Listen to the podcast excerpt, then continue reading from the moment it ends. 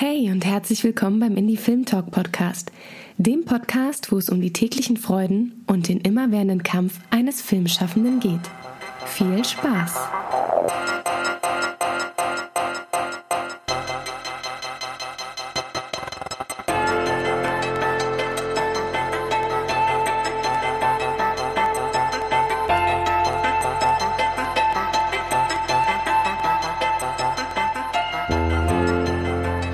Schön, dass ihr wieder eingeschaltet habt. Ähm, ich sehe schon den Linus grinsen. Wir sind nämlich wieder versammelt am Tisch mit äh, Eugene. Yep. Und wie ich gerade schon gesagt habe, wir haben hier den Regisseur, Drehbuchautor, Komponist, Produzent. Oh Gott. Äh, Regieassistent natürlich auch mal gewesen. Das stimmt, ja. Die Musik Ähm, kommt von weil- dir auch weil von dem einigen- Film? Einiges, ja. Einiges. Also die Songs. Die Songs. Ich war, ich war noch nicht fertig. Ja, Linus sorry. De Paoli haben wir Ja, hey. Schön, dass du bei uns bist. Ja, Herzlich danke für die willkommen. Einladung. Ich freue mich, dass wir das machen. Ich habe gerade aufgezählt, du hast eine, ja, eine große Vielfalt an Dingen, die du in erster Linie auch bei deinem eigenen Film alle umsetzt. Also du schreibst deine eigenen Drehbücher, kommst von der DFFB und äh, produzierst deine Filme gemeinsam mit Anna De Paoli. Ihr seid wirklich ein Film-Dream-Team und ein privates Dream-Team. Vielen Dank, Susanne. Und ähm, du komponierst auch noch äh, den Sound und die Musik für deine Filme. Nicht komplett alleine. Also Musik, ich habe Felix Raffel, das ist der Komponist, mit dem ich immer arbeite, aber ich habe die Songs, also den großen Teil der Songs mache ich selber. Ich hatte früher verschiedene Bands und habe auch immer mal wieder so Musikprojekte, weil ich Musik einen sehr guten Ausgleich finde zum Filmemachen grundsätzlich und daher kommt es dann. Das ist so ein bisschen aus der Not heraus geboren gewesen, aber ich kultiviere das so ein bisschen, macht mir auch immer noch viel Spaß, mit Musik und Film zu arbeiten. Geht einfach total gut zusammen, finde ich. Du sitzt nicht umsonst hier, nämlich zum einen steht der Kinostart deines neuen Films äh, Young Man with High Potential steht an. Wir waren nämlich gerade in der Presseverführung und sind sicherlich noch so sehr vereinnahmt von dem Gefühl, oder mir geht's auf jeden Fall so, mit dem wir rausgegangen bin ich rausgegangen bin. Wir werden auf jeden Fall über den neuen Film am Ende des Podcasts noch mal ein bisschen näher sprechen, dass wir auch nichts spoilern. Wir werden an der richtigen Stelle auch nochmal Bescheid sagen, dass man sich dann entscheiden kann, ob man denn den Podcast zu Ende hört, nachdem man den Film geschaut hat. Und du hast ein eigenes Thema heute mitgebracht, denn du möchtest mit uns gerne über den Film als subversive Kunstform sprechen. Ja, genau. Also es war ja so ein bisschen, ihr habt ja anscheinend immer verschiedene Themen, zu denen ihr mit euren Gästen redet. Und ich dachte, ähm, ich habe, also ich erzähle einfach kurz, wie ich auf das Thema gekommen bin. Ich habe vor ein paar Jahren ein gleichnamiges Buch gelesen von Amos Vogel und war sehr überrascht, dass sozusagen das, was Amos Vogel als das subversive Element im Film oder das Film insgesamt als, als, als subversive Kunstform, dass das sich eine große Deckungsgleichheit zwischen dem, was ich an Filmen interessant finde und dem, was er da so beschrieben hat, bei mir bemerkt habe. Dass ich, das war nicht immer so, aber dass ich gemerkt habe, je älter ich werde, desto mehr scheine ich ganz unwillkürlich irgendwie nach dem subversiven Element in Film oder in Kunst grundsätzlich zu suchen und darin auch dann auf den Reiz von Kunst oder Film zu sehen. Deswegen dachte ich, ich schmeiß dieses Thema mal so in den Hut und guck mal, was, äh, was, passiert. was, was, was passiert und was passiert, wenn wir uns darüber ein bisschen unterhalten. Sehr gerne. Wir Genau. werden uns dann ein bisschen anschauen, was gibt es denn überhaupt für subversive Kunstformen. Der Film ist ja eines davon, auf den wir uns heute auch so am meisten schmeißen werden. Und bevor wir weiter ins Thema gehen, magst du mal so ein, zwei Sätze zu dir sagen? Wo kommst du her? Was machst du tagtäglich? Klar. Also ähm, ich bin ursprünglich aus Hamburg. Hört man gar nicht. Hört man gar nicht, ne? Ja, ich kann das. Aber es ist, ich meine, wenn, das, wenn das sein muss, dann kann man das mehr hören. Aber ich, ich, ich, ich lasse es jetzt nicht immer raushängen. Aber, nee, ich bin aber auch tatsächlich, ich habe 15 Jahre in Nordrhein-Westfalen gewohnt, da habe ich auch die Schule beendet und so. Deswegen die prägenden Jahre neben Hamburg natürlich, da, da kommt meine ganze Familie halt her aus dem Norden.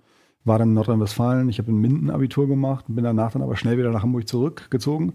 Habe gemerkt, dass leider die Stadt, obwohl ich sie sehr liebe, nicht so warm für mich geworden ist, wie ich es gedacht hätte. Hamburg hat halt, finde ich, auch ein bisschen was, ist für mich eher so eine Art Sehnsuchtsort, als dass es wirklich so ein Zuhause geworden ist dann wieder. Und das habe ich dann schmerzlich festgestellt. Und dann bin ich ein Jahr später nach Berlin gegangen, um Film machen zu können. Ich wollte immer gerne Regisseur werden. Also bei mir war es immer so entweder Regisseur oder Rockstar. Das waren so meine beiden großen äh, Coole Dinger. Ziele. Dann habe ich, wollte ich beides gleichzeitig angehen, habe gemerkt, okay, klappt beides nicht sofort. Äh, habe mich dann etwas mehr auf den Filmpart gestürzt und bin deswegen vor allem auch nach Berlin gekommen, weil ich hier gemerkt habe, hier sind die Möglichkeiten in die Filmszene zu kommen äh, besser. In Hamburg gibt es eine kleinere Filmszene, die ist stärker auch an ein paar Personen gekoppelt und ans, und ans Fernsehen und an die, äh, an, Hamburg ist auch eher eine Pressestadt. Also das heißt, ich habe gemerkt, na gut, wenn ich Kino und Film und so weiter machen wollte, muss ich schon auf Dauer entweder nach Berlin oder ins Ausland wahrscheinlich. So die Münchner Filmszene hat mir nicht so gut gefallen, deswegen war das, wenn, wenn Deutschland, dann muss das halt Berlin sein. Und dann bin ich hier hängen geblieben, wie ich es mir, wie ich es schon befürchtet hatte. Und habe an der DFFB studiert, was, was sehr schön war. Mein Abschlussfilm lief vor ein paar Jahren auch hier im Kino, Dr. Ketel, der Schatten von Neukölln. Darüber kennen wir uns übrigens, Susanne. Ja. Also du weißt das noch, aber der Hörer Als, vielleicht äh, nicht. Set- und Produktionsassistenz war ich Richtig, bei euch. genau. Das war, war auch eine super schöne Zeit. Seit 2010 haben wir unsere eigene Produktionsfirma Schattenkante. Das war erst so ein Filmemacher-Kollektiv. Till Kleinert, Katharina Wiss, Anna De Paoli und ich. Mittlerweile sind es eigentlich nur noch Anna und ich, die jetzt die Firma haben. Wir arbeiten immer noch mit Till regelmäßig zusammen. Till hat auch an unserem Young Man with High Potential hat er, hat er Regieassistenz gemacht. Mhm. Wir haben den Samurai produziert, seinen letzten Film. Und ich arbeite mit Anna als Produzent, aber wobei sie ist schon vor allem die Produzentin. Also ich, ich, ich schreibe viel, wir developen zusammen mit Till auch. Und wir schauen schon, dass wir immer als Team irgendwie zusammenarbeiten. Aber die Grundsatz, das grundsätzliche Ding ist schon, Till ist ein Regisseur, ich bin ein Regisseur, Anna ist die Produzentin. Mhm. Das ist so die Arbeit, der eigentliche Arbeitsteilung. Und dann haben wir beide eben noch Sachen, die wir gerne noch dazu machen. Till macht zum Beispiel auch viel Sounddesign. Ich dann eher so Musik, Musik schneiden, wir schneiden beide auch viel mhm. und so weiter. Also es ist ein sehr familiäres Kollektiv, aus dem dann halt auch eine Produktionsfirma geworden ist. Und Schattenkante macht nur eure Filme oder macht ihr auch, seid ihr offen für andere Projekte oder seid ihr, sagt ihr, das ist, wir werden gerne so ein bisschen von unseren ehemaligen Kommilitonen, die es jetzt in der Branche sich, die es geschafft haben, sich in der Branche wirklich zu etablieren, mhm. also indem sie regelmäßig produzieren und auch ja. davon leben, werden wir gerne so ein bisschen verarschen, so als die Boutique-Filmemacher ja. beschimpft. Nein, ich denke Nein. freundlich, Was, freundlich beschimpft. Filmemacher? Warum Boutique? Ähm, ich glaube, weil wir eher Filme machen fürs Schaufenster, in Anführungszeichen, also Sachen, hinter denen wir hundertprozentig stehen können. Das sind so unsere eigenen Kreationen und so. Wir haben, wir haben halt nie angefangen, Filme für Geld zu machen. Also wenn wir Filme machen, dann machen wir sie in der Regel aus Überzeugung. Und wenn das nicht möglich ist, dann machen wir sie nicht. Und andere Filmemacher, Freunde von uns, die äh, müssen halt auch überleben und ihre Miete vom Filmemachen bezahlen. Und die machen, fangen dann natürlich auch immer an, sehr viel Auftragsarbeiten zu machen. Fernsehsachen und Image-Sachen und so weiter. Und da haben wir halt irgendwann mal gesagt, naja, wir müssen irgendwie die Miete reinkriegen, aber dann, dann halt nicht mit Filmen im Zweifelsfall weil wir nicht anfangen wollten, irgendwie so diesen, diesen, diesen riesigen audiovisuellen Haufen, den es ja nun mal in der ganzen Welt gibt und auch in Deutschland, einfach nur noch anwachsen zu lassen mit irgendeinem Krams, hinter dem wir gar nicht stehen. Mhm. Und deswegen dachten wir, okay, ich, ich verdiene mein Geld mit Auftragskompositionen tatsächlich. Also ich mache Musik für Geld und Anna arbeitet mittlerweile an der DFFB, als leitende Dozentin für Produktion und das zahlt die Miete. Und dann, das ist ja auch schön. Und für alle, alle paar Jahre können wir uns dann mal halt einen Film erlauben, mm. wie wir Bock drauf haben. Deswegen das Boutique-Ding. Also bei uns ändert sich halt im Schaufenster nur dann das Objekt, wenn dann ein neues Objekt hin kann, was wir auch wunderschön finden. Ja, ja, ja. Ich kann mich auch erinnern, genau. dass das erste Mal, als ich von euch erfahren habe, also die Katrin Wöller hat mich damals an euch empfohlen mhm. und meinte, wenn du mal weiter an einem Filmprojekt sein willst und auch irgendwie mal andere Positionen kennenlernen willst, die Paoli Family ist da auf jeden Fall eine gute Nummer. Finde, die Paoli Family ist auch nicht schlecht, so klar. Vom Künstlerkollektiv zum, zum, zum Italo-Mafia-Clan. So, die Paoli genau. Family. Und da war auch das Erste, was ich erfahren habe, dass ihr relativ klein formiert über einen sehr langen Zeitraum mhm. gedreht habt, einfach weil es sich tatsächlich vom Budget her gelohnt hat. Oder das habe ich noch im Kopf. Ja, genau. Also die, als, als du damals bei Dr. Ketel mitgearbeitet hast, war das noch sehr stark so dieses Prinzip, okay, wir haben keine, haben keine Kohle, wenn es trotzdem gut werden soll, müssen wir halt jede Menge Zeit investieren. So. Und das ist ja dieses beliebte Dreieck, ne? mhm. ne? Geld, Zeit, Qualität. Mhm. Und du kannst aber nur zwei davon haben. also haben wir dann halt, ich glaube, für Dr. Ketel haben wir 68 Drehtage gedreht, ja. Am genau. Stück? Äh, fast. Also nein, nicht ganz. Also wir hatten zwei große Drehblocks. Der erste war der Block mit Ketel sozusagen und der zweite war, damals hatten wir ja auch schon das Glück, Amanda Plummer zu haben, also die da aus Amerika kam und die konnte halt nicht direkt im Anschluss an den ersten mhm. Drehblock. Also haben wir dann noch einen zweiten Drehblock ein paar Monate später mhm. gehabt. Aber die waren beide recht lang. Also mhm. wir hatten auch mit ihr 20 Drehtage, glaube ich, oder etwa 22 Drehtage. Und das hätte man vielleicht auch in 15 schaffen können, aber wir dachten, naja, was soll's, also dann lassen wir uns auch halt die nee, Zeit. Das ist ne? super, wenn es geht. Gucken lieber nochmal ins Material, mhm. schauen, ob wir alles haben und sowas. Und das hat sich, glaube ich, für den Film super rentiert. Ich würde gerne immer so arbeiten, das stimmt. Also allerdings haben wir den neuen Film in 20 Tagen gedreht mit einer etwas größeren Crew. Ein bisschen mehr Geld war auch da. Vielleicht haben sich da so ein bisschen die Achsen so ein kleines bisschen verschoben. Also so durch etwas mehr Geld konnten wir ein bisschen mehr Leute am Set haben. Und dann konnten wir den Aufwand auch schneller bewältigen. Aber gerne hätte ich auch noch zehn Tage länger gemacht. Ja. Habt ihr fürs Drehbuch, also ich spring schon, du warst ja eigentlich bei der Vorstellung ne, grundsätzlich, aber bin ich schon eingegangen. Ähm, habt ihr für den neuen Film, der jetzt kommt, habt ihr da Förderung bekommen allgemein? Oder ähm, weil es ja auch so ein bisschen vielleicht anecken könnte? Ähm ja, das ist auch sehr angeeckt. Also mhm. die Young Man with High Potential ist ein sehr schnell entstandenes Projekt. Also jetzt nur mal rein von den Produktionsbedingungen her. Wir haben im Dezember entschieden, zwischen Weihnachten und Neujahr, wir machen dieses Projekt und nicht ein anderes Projekt, was wir ursprünglich machen wollten, was zehnmal so teuer gewesen wäre. Da wir aber Probleme bei der Finanzierung hatten, weil auch da es nicht einfach war, die Leute zu überzeugen, ähm, es war ein historischer Stoff. Und dann haben wir dann gesagt, okay, es, es gibt eine Zusage von unserem Co-Produktionspartner Hahnfilm, das ist die Firma von meinem Vater. Die wollten uns damals etwas über 200.000 Euro als Co-Produktionsanteil geben für eine größere Produktion, also mit einem, mit einem Budget von über anderthalb Millionen. Und da es dazu nicht kam, bin ich dann zu meinem Vater gegangen und meinte, ja, Papa, hör zu, das wird nichts, aber ähm, ich habe hier noch ein anderes äh, Buch, also eine andere Idee, an der ich gerade arbeite. Die könnten wir einfach im Sommer stattdessen machen, wenn du mir einfach die Hälfte von dem Geld, was du mhm. ursprünglich investieren würdest, so gibst. Und dann bist du 50-prozentiger Co-Produzent mhm. und nicht nur so ein minoritärer Partner. Und dann meinte er, ja, was ist denn das? So, ja, ein bisschen Schmuddelkrams. Naja, macht mal. ein bisschen Schmuddelkrams, macht mal. Nee, das war sehr, sehr großzügig mhm. und ich bin da auch sehr dankbar drüber. Mhm. Also, weil das Hahnfilm, der, unser Co-Produktionspartner, hat dann am Ende letztlich den Cashflow gestellt, solange der nicht zu hoch war. Also, die meinten so, ja, ihr könnt dieses Budget ungefähr ausgeben. Wenn ihr im Monat nicht zu viel auf einmal weghaut, dann kriegen wir das schon irgendwie mhm. so hin, dass wir das ein bisschen über, die, ja, über, über den Hahnfilmbetrieb mitfinanzieren. Und so haben wir es am Ende dann auch gemacht. Das war natürlich Glück. Also das ist kein Modell, was man jetzt empfehlen kann, ja, aber, aber, Förderung, ähm, wir haben versucht, BKM-Förderung zu kriegen und es wurde abgelehnt mit dem, mit dem Argument, der Film wäre moralisch zu fragwürdig. Mhm. Und das, nicht, dass ich das nicht unbedingt nachvollziehen kann, ich finde nur ein bisschen schade, dass das nicht von Fördergremien als, als interessant gesehen wird, wenn das moralisch nicht so, also wenn das eine mhm. moralische Ambivalenz hat, sondern immer gleich als, ah, lieber nicht. Ja, ja. Das war halt ein bisschen schade. Wir hatten, denke ich, ganz gute Chancen. Wir kennen einige Leute, die in dem Gremium sitzen mhm. und die uns auch positives Feedback gegeben haben, aber die meinen halt, ah, Linus, so wird das nicht. Ne? Mhm. muss man anfangen, irgendwie Stoffe zu machen, die man Ging es ums Ende begeistert. oder ging es um, also dass es keine, kein positives Ende hat? Oder vielleicht müssen wir kurz sagen, was der Film, ne, was, äh, ähm, genau, The Man with High Potential. A, a, Young Man with High Potential. Ich versuche es einfach mal, ja. Linus ergänzt. Ähm, ein junger, intelligenter ITler, der sich eher zurückzieht in seinen vier Wänden, um seine jeweiligen Arbeiten gut über den Tisch zu bringen, begegnet einer jungen Dame, einer jungen Kommilitonin, der er sich ganz gerne nähern möchte. Das ist aber für ihn sehr, sehr schwierig und letztendlich kommt es zu einem, man weiß nicht, einem, einem nicht geplanten Unfall oder vielleicht auch geplanten Missgeschick. Und wie kann man das noch zu Ende? Ich weiß, will gar nicht so viel Darf man verraten. mehr sagen oder ist es schon zu viel, wenn man jetzt. Soll ich, so mal, soll ich nochmal versuchen kurz? Ja. ja. Also mein, mein Pitch ist immer, dass ich sage, es ist die Geschichte eines hochintelligenten Informatikstudenten, der allerdings sehr zurückgezogen lebt und sein Studentenwohnheimzimmer fast nie verlässt alles, was er zum Leben braucht, bestellt er sich. Und das kommt dann alles so an seine Tür. Und als der sich eines Tages in eine, eine neue und sehr attraktive Kommilitonin verliebt, fällt an alles, fängt sein Leben an, total durcheinander zu geraten. Und was dann anfängt wie eine ungewöhnliche Liebesgeschichte, von der wir hoffen, dass sie vielleicht auch ihre Erfüllung finden wird, wird dann irgendwann ein, eine Art persönlicher Horror für ihn. Und wir haben erfahren auch direkt am Anfang des Films, deswegen verrät man damit nicht zu viel, dass offensichtlich die Leiche dieses Mädchens gefunden wurde. Und wir können uns vorstellen, unser Protagonist hat eine Rolle in diesem, in dieser Geschichte, in diesem Szenario. Ja, genau. Ich glaube, so kann man es erzählen, ohne zu viel zu verraten und genau, sich trotzdem vorzustellen, dass es äh, anecken ja, kann. Ein, ein Film, Thema, der anecken kann. Genau, mhm. richtig. Na gut, da kann man genau. Deswegen kann man sich auch vorstellen, warum es halt vielleicht schwierig ja. ist zu fördern, ne? Ein Drehbuch schreiben, ja. Drehbuchförderung dafür zu beantragen oder also in unserem System, ne, muss man auch dazu sagen. Es ist ein bisschen das Ding. Ich, ich, ich finde das, ähm, ich finde es vollkommen okay, wenn, wenn, wenn nicht jeder Schund gefördert werden kann, weil natürlich gibt es Sachen, die die Grenzen überschreiten und, und auch nicht sinnvoll sind. Und wo ich auch denke, es ist nicht unbedingt die Aufgabe von unserem Staat, jetzt meinetwegen Actionfilme zu fördern.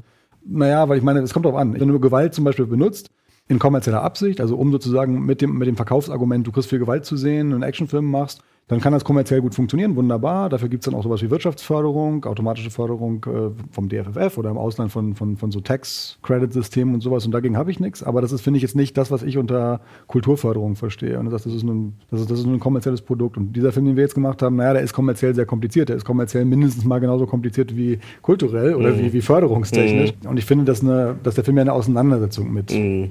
Aber es kann ja auch, also da muss ich kurz eingreifen ja. und sagen, ähm, Actionfilm heißt ja nicht unbedingt äh, automatisch nur Gewalt wegen oder mhm. ne, Actionfilm kann ja auch sehr viel Kultur tragen. Also natürlich. Das ist halt immer, die kommt, ne, also das ist ja auch das Problem, dass man halt sowas auch nicht fördern kann hier ja, in Deutschland. Ne? Das ist so, sozusagen, verstehe mich nicht falsch, ich, ich bin ein großer Fan von Actionfilmen. Mhm. Ich bin übrigens auch ein großer Fan von Schundfilmen, die ich nicht unbedingt befördere. ja, nein, nein, ich bin, ich bin, finde Filme sind einfach eine unglaublich reichhaltige Kulturform. Genau, genau. Und darum geht es ja, genau. Ähm, und vielleicht lässt es sich auch darauf reduzieren. Ich finde, dass die deutsche Förderung diese, diese Bandbreite von dem, was Film als Kunst sein kann, weiß Gott nicht gut genug abdeckt. Es wird ein, ein gewisser Bereich, der halt als förderungswürdig äh, eingestuft wird, gepusht. Und ob das jetzt der Schund auf der rechten oder auf der linken Seite oder oben oder unten ist, ist es halt, da geht eine Menge verloren aus diesem Fokus. Also ich weiß nicht, ob Filmemacher, die ich sehr bewundere, in Deutschland jemals eine Chance gehabt hätten mit dem, was sie so machen.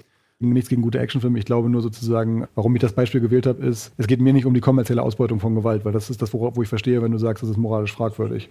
Aber, ähm, sondern bei mir geht es, es ist eine moralische, es ist eine Auseinandersetzung mit einer moralischen Ambivalenz. Und dass das aber dann immer gleich als, uh, vermeintlich selbst moralisch fragwürdig, das finde ich halt ein bisschen schade, weil dadurch wird ein Diskurs abgebunden. Ja, genau. Ja, deswegen war meine Frage hierbei, ob das äh, vielleicht mit dem Ende zusammenhängt, auch ein bisschen, dass nicht ganz klar ist, mhm. dass es halt am Ende eine Strafe für die Person ist oder nicht. Ne? Also ich darf nicht zu viel verraten, deswegen ich ist es ein bisschen doof, sagen, tief einzugehen. Ich versuche mal die andere Schleife oder äh, eine andere elegante Überleitung ja. zu machen zu dem Thema, äh, was, was du mitgebracht hast, nämlich ja. wenn ich an The Boy Who Wouldn't Kill, also dein Zweitjahresfilm, äh, Drittjahresfilm, Drittjahresfilm in der DFFB denke, ja, eine ähm, nahe Zukunftsszenario von einem Jungen, der ähm, erwachsen mm, wird mm. und auf jeden Fall auch aber nicht in der Art und Weise erwachsen werden will wie sein Vater. Ich habe im, im, Kopf äh, insbesondere die Anfangsszene, es soll ein Hühnchen geköpft werden. Richtig. Und ähm, der Junge macht das aber nicht und der Vater erwartet das von ihm und letztendlich reist er aus und bringt dieses Hühnchen nicht um und äh, oder dieses Der Vater bringt es dann selber um, genau. Genau, ja. und geht davon. Auch zusammen mit sowas wie Der Samurai von Till Kleinert, wo du ja auch beteiligt gewesen mhm. bist.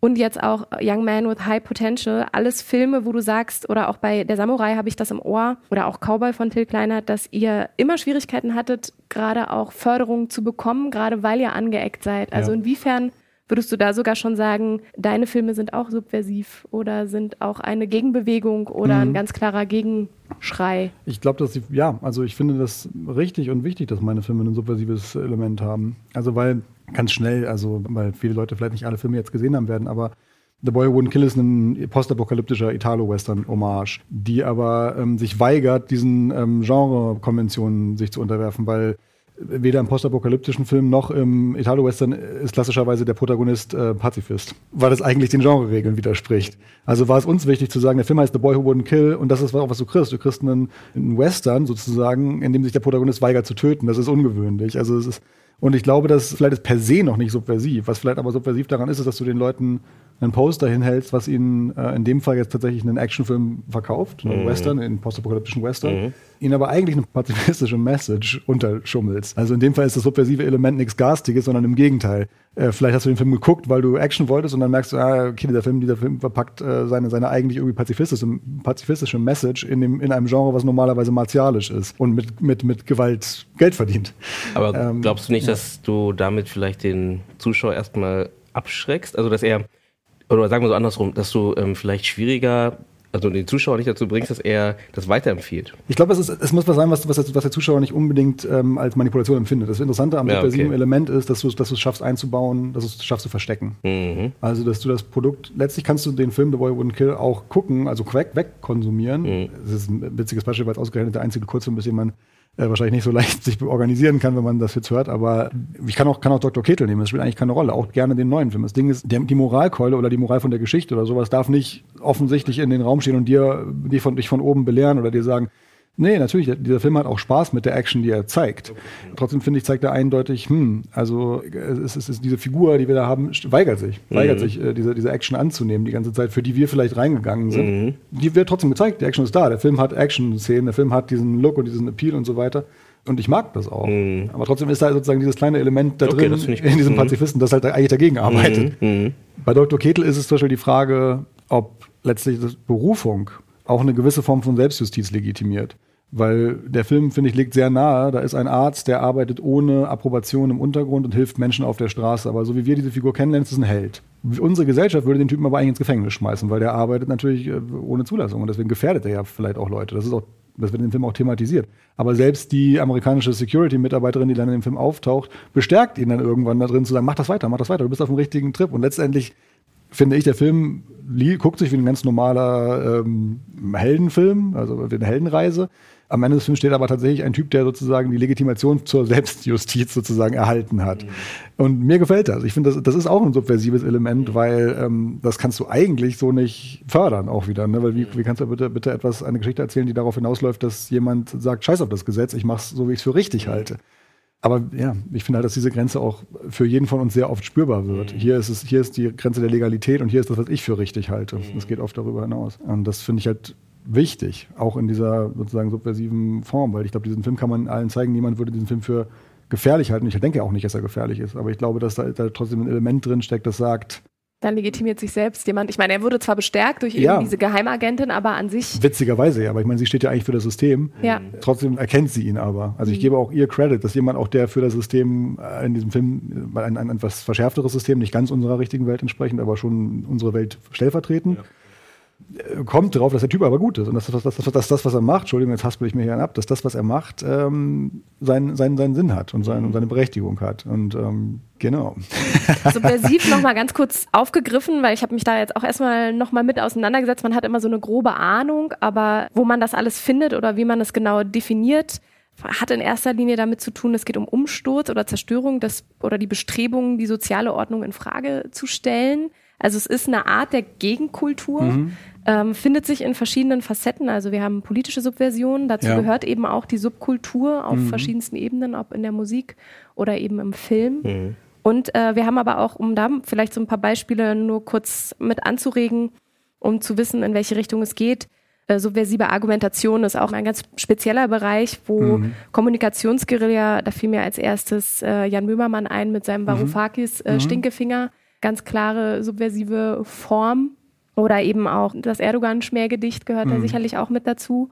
Und ich weiß nicht, ob ihr Zentrum für politische Schönheit, ist euch das ja. ein Begriff? Ja, natürlich. Das ist ein Kollektiv hier in Berlin, die äh, verschiedene Aktionen in Berlin oder auch in Deutschland gestartet haben. Das mitbekannteste ist, glaube ich, das Schanddenkmal, was sie bei ja. Björn Höcke aufgestellt haben im Garten, im, Garten ja. äh, um halt seiner Rede nach, wo er eben dieses Denkmal als ein Denkmal der Schande bezeichnet hat, äh, entgegenzusetzen, dass diese Aussage definitiv nicht in Ordnung ist und das mhm. eben mit einer Art und Weise der Performance tun oder Sie hatten vorm Bundestag aufgerufen zur Massenbeerdigung, um halt das Meer als Massengrab äh, ja. der Flüchtlinge aufzuweisen und haben sehr, sehr viele Leute eingeladen, dort Gräber zu schaufeln. Also natürlich symbolisch, aber sie hantieren halt immer sehr mit einer Werbung, die sehr seriös ist und sie reißen auch nicht davon ab, dass das, was sie hier tun, auch wenn es nur symbolisch ist, sehr mhm. einen sehr schmalen Grad zur Wirklichkeit hat. Also man kann sehr schwer erkennen, wann geht es um Wirklichkeit und wann nicht. Mhm. Ja, ich denke, es geht immer um Wirklichkeit. Ja, also ja äh, äh, genau. Aber ich, ich erinnere mich, als ich die das erste Mal kennengelernt habe, habe ich mich gefragt, wie weit gehen die wirklich? Da hatten sie gerade einen Bus bestellt, um dann an die Grenze zu fahren äh, nach mhm. Bulgarien, um dort den Draht wegzumachen. Ah, okay. Und das fing an beim Maxim Gorki Theater. Mhm. Und dort dauert es dann sehr lange, bis die Busse voll waren. Und ich dachte die ganze Zeit, ja, das ist jetzt alles Show und die fahren mit den Bussen jetzt einmal ums Karree und dann war's das. Aber die sind halt wirklich dahin gefahren. Und mhm. das war mir bis zu diesem Moment nicht klar, wie weit dieses Kollektiv geht. Und so der Film als Gegenbewegung oder als. Hat man, als da würde ich fragen, hat man da vielleicht das Gefühl, dass man immer weitergehen muss? Also, dass man da immer wieder wenn man halt, weil am Ende ist es ja, um, um aufzuwecken, um Leute. Mhm. es geht gar nicht mehr ums Aufwecken, sondern tatsächlich viel mehr um wirklich den Umsturz einer Struktur, die wir haben oder zumindest die Überlegung, wie würde es denn weitergehen, wenn wir das, was wir an Systemen kennen, mal umstürzen würden? Aber es hat was Extremes ja auch. Du hast ja, äh, ja. Ne, es muss, es, es ne, deswegen meine ich mit aufwecken oder zu, mhm. zu rütteln ne, oder wie auch immer. Ähm, was Extremes wird dafür oder genutzt. Radikales. Radikales wird dafür genutzt, um die Person oder die, die Leute daran, ne, daran zu erinnern oder wie auch immer. Und ist es nicht so, dass es dann automatisch dann dazu führt, dass man halt, jetzt recht, wenn es jetzt um Film geht, oder dass man dann halt immer wieder einen Schritt weitergehen müsste, weil am Ende sich die Leute theoretisch daran gewöhnt haben und dann, also hat man vielleicht das Gefühl, als eben Filmemacher mhm. in dem Fall, dass ich diesen Schritt gehen muss, oder hast, ist es dann dir theoretisch egal und jetzt geht dir nur um diese Geschichte? Ich bin immer wieder überrascht, mit wie wenig äh, sozusagen, naja, mit, mit, mit sozusagen mit, mit, mit wie wenig ähm, Abstraktion oder mit wie wenig ähm, andersartiger Message oder, oder sozusagen nonkonformistischer Message man schon provozieren kann. Ich bin, da, bin in Deutschland ist es echt verdammt einfach eigentlich. Also was unter anderem damit zu tun hat, dass in Deutschland oft immer schon die Darstellung von irgendwas direkt mit der Glorifizierung verwechselt wird. Also so, ja, okay, Gewaltdarstellung gleich Gewaltglorifizierung, es sei denn, es ist ein bewiesener großer Künstler wie Lars von Trier oder was weiß ich was, dann verschwimmen da die Grenzen mhm. plötzlich. Aber das gleiche mit äh, Sex oder sexualisierter Gewalt, es ist auch also, wenn der, wenn der Kontext, in dem Sexualität dargestellt wird, nicht ganz eindeutig positiv belegt ist, hm, schon mal gefährlich. Mhm. So. Und deswegen ist es, finde ich, sehr leicht zu provozieren, mhm. wenn das dein Ziel ist. Ich glaube aber, dass die Provokation ist eigentlich, greift mir fast nicht weit genug, weil die Provokation ist so die, eher der erste Level von Subversion oder Weil in dem Moment, in dem eine Provokation so offensichtlich ist, dass man sie sofort äh, sozusagen pinpointen kann, dass du sagst, ja gut, du willst mich nur provozieren, es ist eigentlich fast gar nicht subversiv, sondern eher provokant. Also mhm. ich würde sagen, es ist zu, zu offen, zu klar. Also wenn du sozusagen dich nur hinstellst und deinen Arsch aus der Hose holst und sagst, hier, leck mich alle, na gut, okay, dann magst du damit ein Aufreger sein, aber du hast nichts geplantet. Also vor allem nicht bei den Leuten, die nicht sowieso schon wussten, was du willst. Mhm. Die, also dieses, dieses äh, Preaching to the Choir. Ne? Also das, wenn, wenn, wenn, wenn, wahrscheinlich ich bin, sympathisiere sehr stark mit Punkrock und auch mit der gesamten linken anarchistischen Bewegung. Ich finde das total geil, aber ich glaube nicht, dass die sich irgendwie schaffen, Gehör zu verschaffen bei irgendjemandem, der, der nicht ohnehin in ihren eigenen Reihen schafft, weil es zu sehr anti ist. Das ist so, ich bin gegen euch, das steht halt an erster Stelle. Da gibt es keine Ebene, kein Verständnis, Empathie zu irgendwie zwischen dem Anarchismus und irgendwas, was es jetzt gibt. Das ganze System, wie es ist, ist beschissen. Naja gut, das ist ein sehr voll konfrontativer Kurs. Aber da sehe ich auch nicht, dass das irgendwas pflanzt bei der Gegenseite. Mhm. Und äh, ich glaube, wo ich mit meinen Filmen versuche einzusetzen, ist eher, dass ich, dass ich, dass ich dem Zuschauer, der Zuschauerin was zeige, was sie erstmal für sehr konsumierbar halten. Also dass du sagst, ja, okay, es ist ein, ein Western oder das ist eine ähm, Heldengeschichte oder jetzt im Fall meines neuen Films ist es eine ungewöhnliche Liebesgeschichte, auf die du erstmal ganz regulär einsteigst. Also die dir auch erstmal im, erst, im ersten Moment nichts nicht den erhobenen Zeigefinger äh, vorhalten will oder die, die auch nicht, dich auch nicht belehren will oder irgendwas, sondern die du erstmal ganz normal als Geschichte akzeptieren kannst. Und dann versuche ich halt Elemente reinzubringen, die ein bisschen stärker gegen und die bekannten Säulen schubsen, ne, die den Common Sense vielleicht ein bisschen mehr in Frage stellen, weil du merkst, okay, hier ist eine Figur, die hast du jetzt eine Stunde lang lieb gewonnen, aber die ist gerade dabei, sich moralisch extrem fragwürdig zu verhalten. Das ist für mich was anderes, als wenn du von vornherein eine Bombe in ein Haus reinschmeißt und sagst, unsere Protagonisten sind Anarchos oder mhm. was weiß ich. Deswegen, das ist für mich das subversive Element daran, ist, dass ich, ich habe immer gesagt, meine Mutter muss das gucken können. Wenn meine Mutter das gucken kann und mitgehen kann mit dieser Figur, dann habe ich das geschafft, sozusagen der Gegenüber, der, nicht der Gegenseite, meine Mutter ist nicht meine Gegenseite. nee, aber dann habe ich sozusagen geschafft, einem potenziellen Publikum aus sonst was für Leuten, weil meine Mutter ist sehr, der tickt sehr anders als ich, mhm. meine Geschichten, meine Gedanken mitzuteilen. Und das halte ich für eine Kommunikation. Und da, da wird es dann für mich im besten Fall, also ich, da ich Subversivität toll finde, da wird es für mich dann im besten Fall, dass, dass, dass, dass du dir als Zuschauerin, wie jetzt meine Mama, dass die sich plötzlich meiner Figur, die sie vielleicht normalerweise, wenn ich jetzt nur erzählt hätte, wie der Film ausgeht oder wie er sich weiterentwickelt, abgelehnt hätte, sich der dann aber öffnet und dann plötzlich anfängt, sich Fragen über sich selber und diese Figur und die Gesellschaft, in der wir und diese Figuren sich befinden, zu mhm. stellen. Mhm. Und dann ist, dann ist was angestoßen.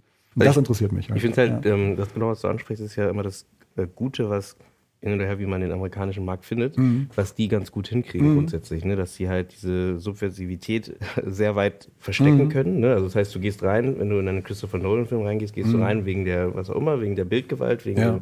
wegen der Action ne? oder wie auch immer, aber dann versteckt er halt in dieser ganzen Thematik seine Botschaft und da hat, ich, ich versuche, ich muss mal raussuchen, wer das gesagt hat, einen schönen Satz gesagt, dass du, dass du halt beim Schreiben des Drehbuches dein Thema, was du ansprechen willst, so weit wie möglich also erstmal aufschreibst als ja. Hauptlogline oder als Grundlage für die ganze Geschichte und die dann ähm, überdeckst mit verschiedenen Lagen von verschiedenen äh, Tropes für eine ne, für ein ja. Genre halt. Ja. Und das liegt dann halt drüber. Das heißt, der Zuschauer, du, du erreichst damit automatisch Zuschauer, die du sonst nie erreichen wirst, wenn du halt einfach nur in, in eine Galerie theoretisch was auch immer, wenn es um sexuelle Gewalt geht, mm, ähm, mm. Bilder malst für sexuelle Gewalt, dann gehen natürlich die Leute rein, die sich das angucken würden, weil die halt äh, mm. sich dafür interessieren, aber da gehen natürlich nicht die Leute rein, die da niemals reingehen können. Deswegen auch da habe ich da eingelenkt mit dem ja. Action. Das finde ich ja so toll daran, dass du eben sowas wie mit Action, mit Science Fiction, mit äh, Horror eben genau solche Sachen ansprechen ja, kannst und ja. das halt diese, dieses Thema da drin verstecken kannst. Oder nicht verstecken ist ein freies Wort, aber so ganz leicht. Subtil halt einzustreuen. Genau, genau. Ja. Und dann gehen halt Leute rein, die halt denken, oh cool, ich gucke mir jetzt einen Actionfilm an oder ich gucke mir jetzt einen Horrorfilm an. Und dabei nehmen sie was mit. Ne? Ich meine, am Ende Disney übertreibt es vielleicht manchmal ein bisschen, ne? aber die Idee, die Grundidee, ähm, das können die gut. Ich glaube, ähm, ich glaube, dass die, ja, es kommt sehr stark drauf an. Ich meine, ich denke, dass ein großer Teil des amerikanischen Kinos ist äußerst konformistisch und deswegen finde ich unter dem Aspekt auch super langweilig. Aber es gibt halt ein paar, ein paar Filmemacher, die das super beherrschen. Das stimmt. Das ist, das ist halt äh, super toll, wenn du merkst, naja, das ist äh, ein Actionfilm mit meinetwegen, weil ich Action finde ich ein witziges Genre, weil Action ist eigentlich so ist erstmal gar nichts. Das, das heißt einfach nur mal, dass was passiert. Genau, also eigentlich genau. ist Action so ein, so ein witziger Begriff, aber wenn, wenn ich mir Actionfilme aus den 80er Jahren mhm. angucke, die ja noch viel, viel moralbefreiter waren, mhm. Bin ich mir immer nicht ganz sicher, wie subversiv die eigentlich sind. Mhm. Weil das, das, ich frage mich das ganz oft, wenn du dir alte Stallone oder Schwarzenegger oder, oder noch oder, oder schlimmer, als Jean-Claude Van Damme oder was weiß ich was Filme anguckst, und du merkst so, mein Gott, also diese Filme feiern auf eine so vermeintlich arglose Art und Weise Gewalt und martialische Männerbilder und sowas mhm. ab, das kann fast gar nicht ernst gemeint sein. Mhm. Irgendwas daran muss, ist fast wie so eine Art ja, lieber Zuschauer, und du guckst dir das an, was wir hier, was, was wir was wir hier für einen lustigen Zirkus veranstalten für dich. Und ich weiß nicht. Ähm, Aber wenn du die Drehbuchautoren fragst aus der Zeit, ja. ähm, die haben immer irgendwas, was sie damit, eine Botschaft, die sie übertragen äh, ja, ja. Irgendwas, was sie sagen möchten. Irgendwas, auch wenn es darum geht, eben nicht zu kämpfen. Ne? Am Ende geht es ja meistens darum, am Ende nicht zu kämpfen. Das ist ja immer das Ding. Ist, also, wenn sowas kommt wie Deathwish, äh, Deathwish Ja, ja. ist ja genau das ist ein Gegenbeispiel, gutes Beispiel, ja. ne? Das ne? wo du halt, wo es eigentlich um eben die Selbstjustiz geht, ne? Ja, um dieses jemand, der einfach mal loszieht und Leute umbringt, weil er das Gefühl hat, er muss es machen. Ja. Und das wird ja theoretisch von der Presse etc. genau auseinandergenommen, weil Ja. das zu klar ist irgendwie, dass es darum geht halt und eben nicht dieses versteck, die versteckte Botschaft. Ich finde Deathwish 3 ein super interessantes Beispiel, weil das ist einer der Lieblingsfilme von einem Kumpel von uns, Felix. Könnt ihr es kurz Äh, umschreiben? Weil ich habe äh, 3 ist, ist der dritte Teil von Ein Mann sieht rot mit Charles Oh. Bronson, in dem ein etwas gealterter Charles Bronson nach New York zurückkommt und feststellt, es ist schlimmer denn je. Die Nachbarschaft seines Onkels besteht nur aus Punks, äh, Banden, irgendwelchen einen Kriminellen, die halt aus irgendwelchen fadenscheinigen Gründen dauernd auch Zivilisten über den Haufen ballern müssen. Es ist also sehr diffus, was eigentlich jetzt genau die Motivation hinter diesem, hinter diesem Verbrechen ist, aber sie passieren die ganze Zeit überall. Also die Straßen sind ein, ein Moloch. Also es sieht aus, als ob das eine Art Mischung aus Slums in, in den übelsten, ärmsten Gegenden der Welt und halt diesem waffengeilen Amerika ist. Und die Lösung ist halt, Bronson muss einfach noch mehr Waffen und noch mehr Gewalt mitbringen und einfach alles über den Haufen mähen, was sich, was sich Ja. irgendwie falsch verhält. Da wird auch nicht so genau hingeguckt. Im Zweifelsfall ist alles gesorgt so. Ja. Und die Leute, die halt in den, in den Häusern, die Leute, die schlau genug waren, im, Haus, im Haus zu bleiben, jubeln aus dem Fenster raus und sagen, yes, go for it, Kersey. Und ich finde den Film super interessant, weil der Film vertritt eine dermaßen verquere Moral, bei der ich mir halt fast nicht vorstellen kann, dass sich irgendjemand ernst meint. Also so dieses, ist das wirklich so ein Hardcore Republican, der, der Regisseur oder der Drehbuchautor, oder ist das oder ist es sozusagen wirklich nur ein Spiegel? Ja, also sozusagen hier, äh, liebe Actiongemeinde, liebe amerikanische, Mhm. ähm, was weiß ich was, äh, Toxic Masculinity Gesellschaft, äh, das seid ihr, Mhm. diese Typen, die sagen, so geht's, ne, so. Ja, aber das funktioniert Ähm. eben nicht. Also das ist halt die Frage, ob das klappt, ne? Weil du hast am Ende die Leute, die da reingehen, sind die Leute, Ja. die eben die Action lieben, die wollen das. So. Und ähm, da ist die Frage, ist genau wieder das, ne? auch auf der anderen Seite, ne? Ja. Kriegst du die Leute, die halt vielleicht gar nicht, die du vielleicht damit überzeugen möchtest, auch wenn ist ja, ne, Meinung dass ist du die ja auf offen. der Ebene gar nicht kriegst, Genau. sondern dass die halt eben nur die oberste Schicht sehen und das, was da drunter eben subtil. Ich kann das bei dem Film auch nicht sagen. Ich weiß, ich weiß, ich weiß es nicht. Ich, das ist gerade in einem Bereich, wo ich mich das anfange zu fragen. Weil ich, ich denke so, okay, es ist so, es, es springt mich nicht gerade an, dass da drin eine subtile Message versteckt ist. Aber irgendwas an diesem ganzen Gehabe ist dermaßen over the top, dass ich es dass ich's dass ich's wieder fantastisch finde. Also auf eine Art, wo ich mich frage,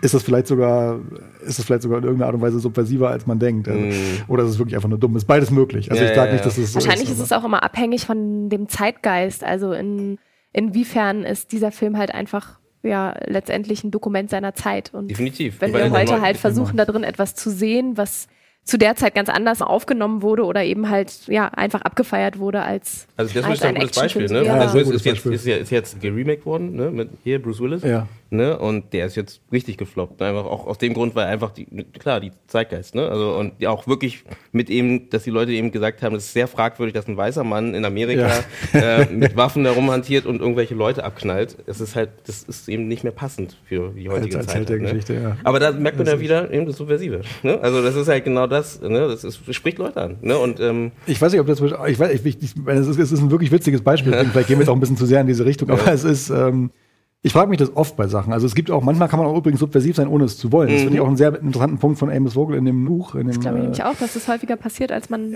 ja, denkt. weil äh, zum Beispiel, Publikum. er hat als, als den einzigen chinesischen Film in seiner Auflistung subversiver Werke, hat er einen äh, medizinischen Film gelistet, in dem äh, es um eine ziemlich brachiale Behandlung von, also ich glaube, es ist, so- es ist sowas ähnliches wie, naja, so eine, so eine Krankengymnastik. Also so wie wenn du, wenn du so mit Physiotherapie. Knoch, Physiotherapie, Mhm. physiotherapeutisch Ansatz, in dem wirklich so eine Art knochenbrecherische Knackt, Ja. Einrenkungs äh, gesagt und er meinte halt, die Art und Weise, in dem wahrscheinlich vollkommen unbewusst, vollkommen arglos in diesem Film mit Körpern umgegangen wird, ist subversiv, weil sozusagen beim Angucken du nicht, also du eine Art von martialischer Gewalt empfindest und Angst und Beklemmung und sowas, dass du merkst, oh Gott, wie irre, was ist das bitte für ein Film, in dem dieser, in dem diese Körper so behandelt werden. Und wahrscheinlich ist das überhaupt nicht mit der Intention entstanden. Ne? Also dieses subversive Ding kann quasi auch aus Versehen passieren. Das ist total spannend, dass du das sagst, weil ich nämlich gestern, äh, es gibt gerade wieder die, ähm, ich glaube, ARD-Produktion Charité. Ja. Gab es vor kurzem ja einen Dreiteiler, gibt es jetzt die neue Staffel.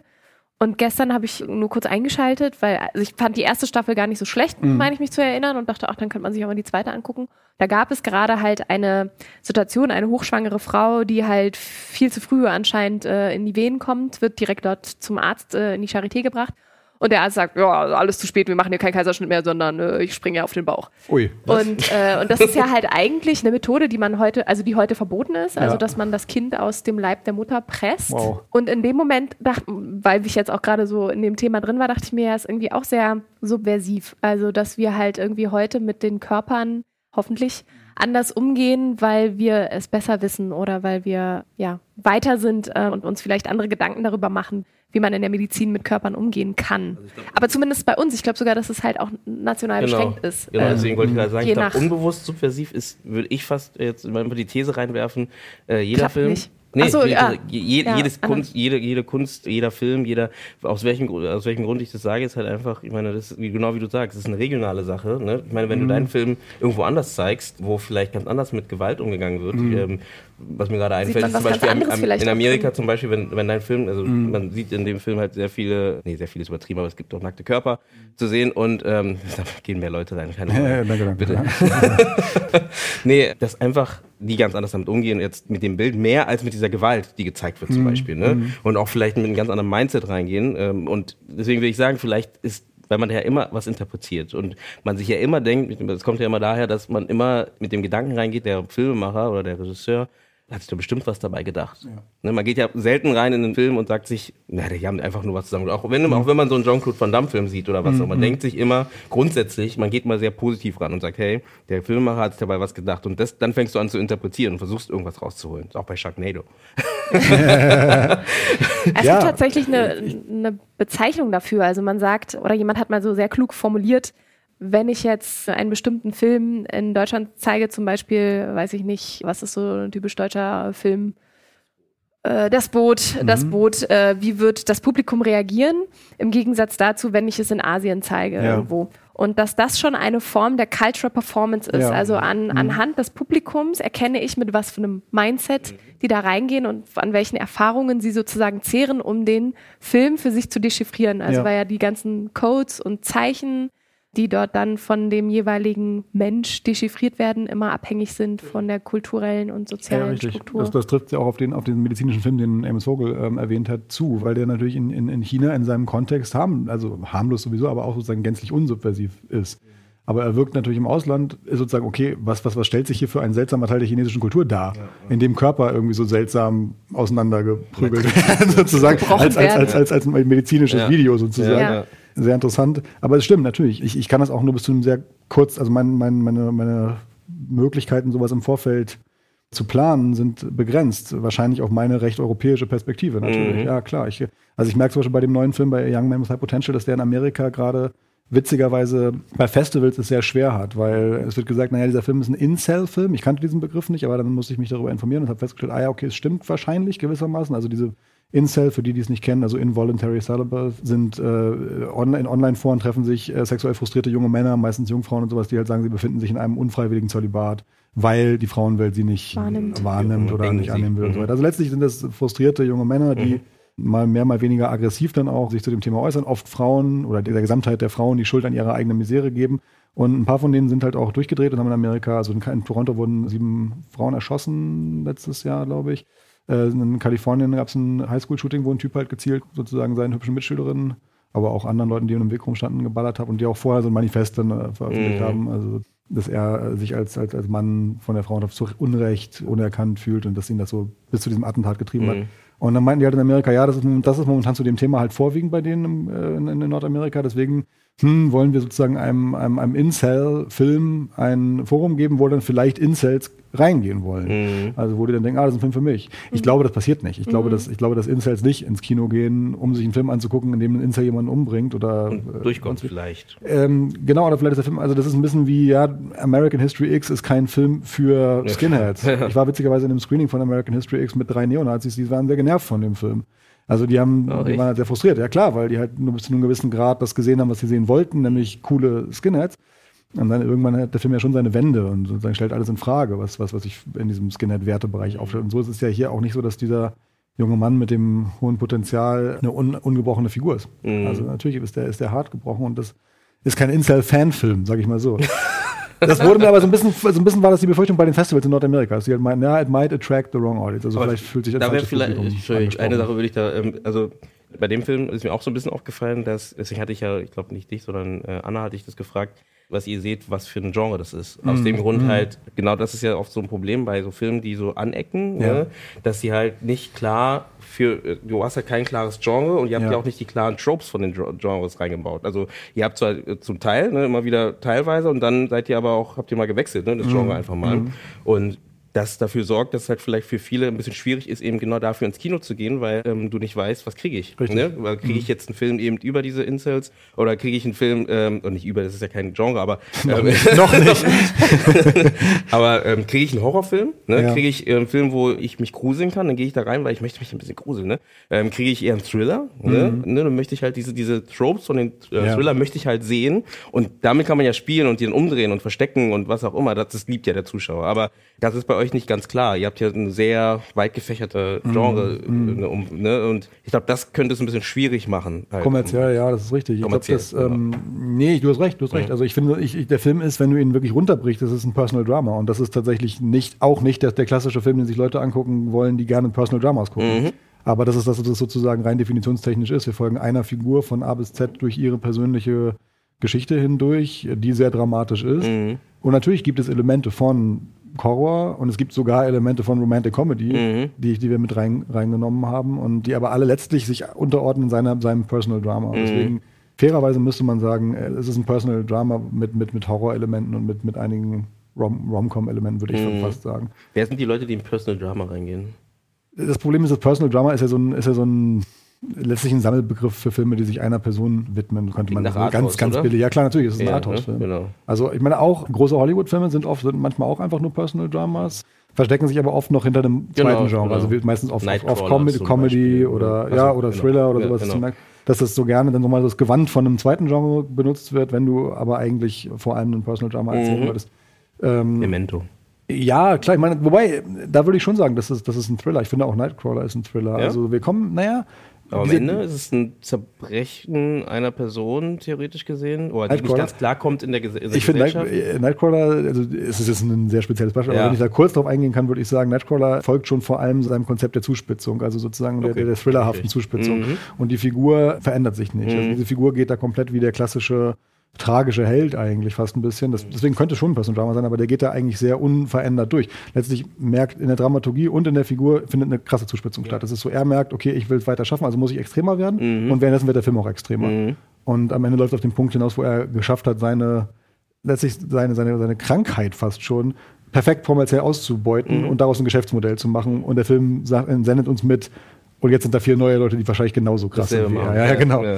Und das ist für mich schon ein klassischeres Genreende, also Mhm. Thriller- oder Horrorende oder sowas. Ja gut, aber das ist für mich kein Thrillerende, weil Thrillerende hat ja Ja. meistens ein, irgendwas muss besiegt werden und äh, das Mhm. wird besiegt. Ähm, ähm, in- inwiefern auch immer. Ich meine auch, es Ja. muss jetzt nicht positiv besiegt werden, ne? Ja. meine, aber mir geht es darum, dass halt am Ende, klar, der Böse kann immer noch gewinnen oder wie auch immer, aber irgendwie, also die, dieser Weg muss irgendwie, Ja. äh, irgendwie enden. Ich finde die, irgendwie. ich finde die Debatte super spannend, weil ich finde, dass es, dass es was ist, was, worüber wir in Deutschland viel zu wenig reden. Mhm. Ähm, weil ich kann dir jetzt einen Haufen Thriller sagen, also und auch klassisch, die klassischen Thriller, also Seven Mhm. oder Silence of the Lamb Mhm. oder Fight Club oder was weiß ich was, die alle in einem, in einem sehr offenen Punkt enden und die Figuren auch nicht unbedingt irgendwo hinbringen. Also, sondern die Figuren oft ähm, ne, ist Ja. oder also deswegen, Ja, okay. ich, glaub, ich Mhm. glaube, dass, dass, dass, dass dieses Format Thriller ist, ist sehr offen und ich finde, dass, dass wir in Deutschland oft denken, dass diese Formulare einfach zu bedienen sind. Das ist so, ja, es gibt so diese, du hast gesagt, Tropes, ähm, Mhm. aber man könnte auch sagen Konventionen. Mhm. Und ja. Und ja, man erfüllt halt diese Konvention, man füllt dieses Formular sozusagen aus, dann hat man am Ende den sauberen Thriller. Ja, es gibt diese Filme und das sind dann meistens ziemlich langweilige Ja. Filme. Aber die meisten Thriller, die interessant sind, oder die meisten Horrorfilme oder Actionfilme oder was weiß ich was, die, die ich interessant finde, sind ja genau die, wie du meintest, die das halt aufbrechen.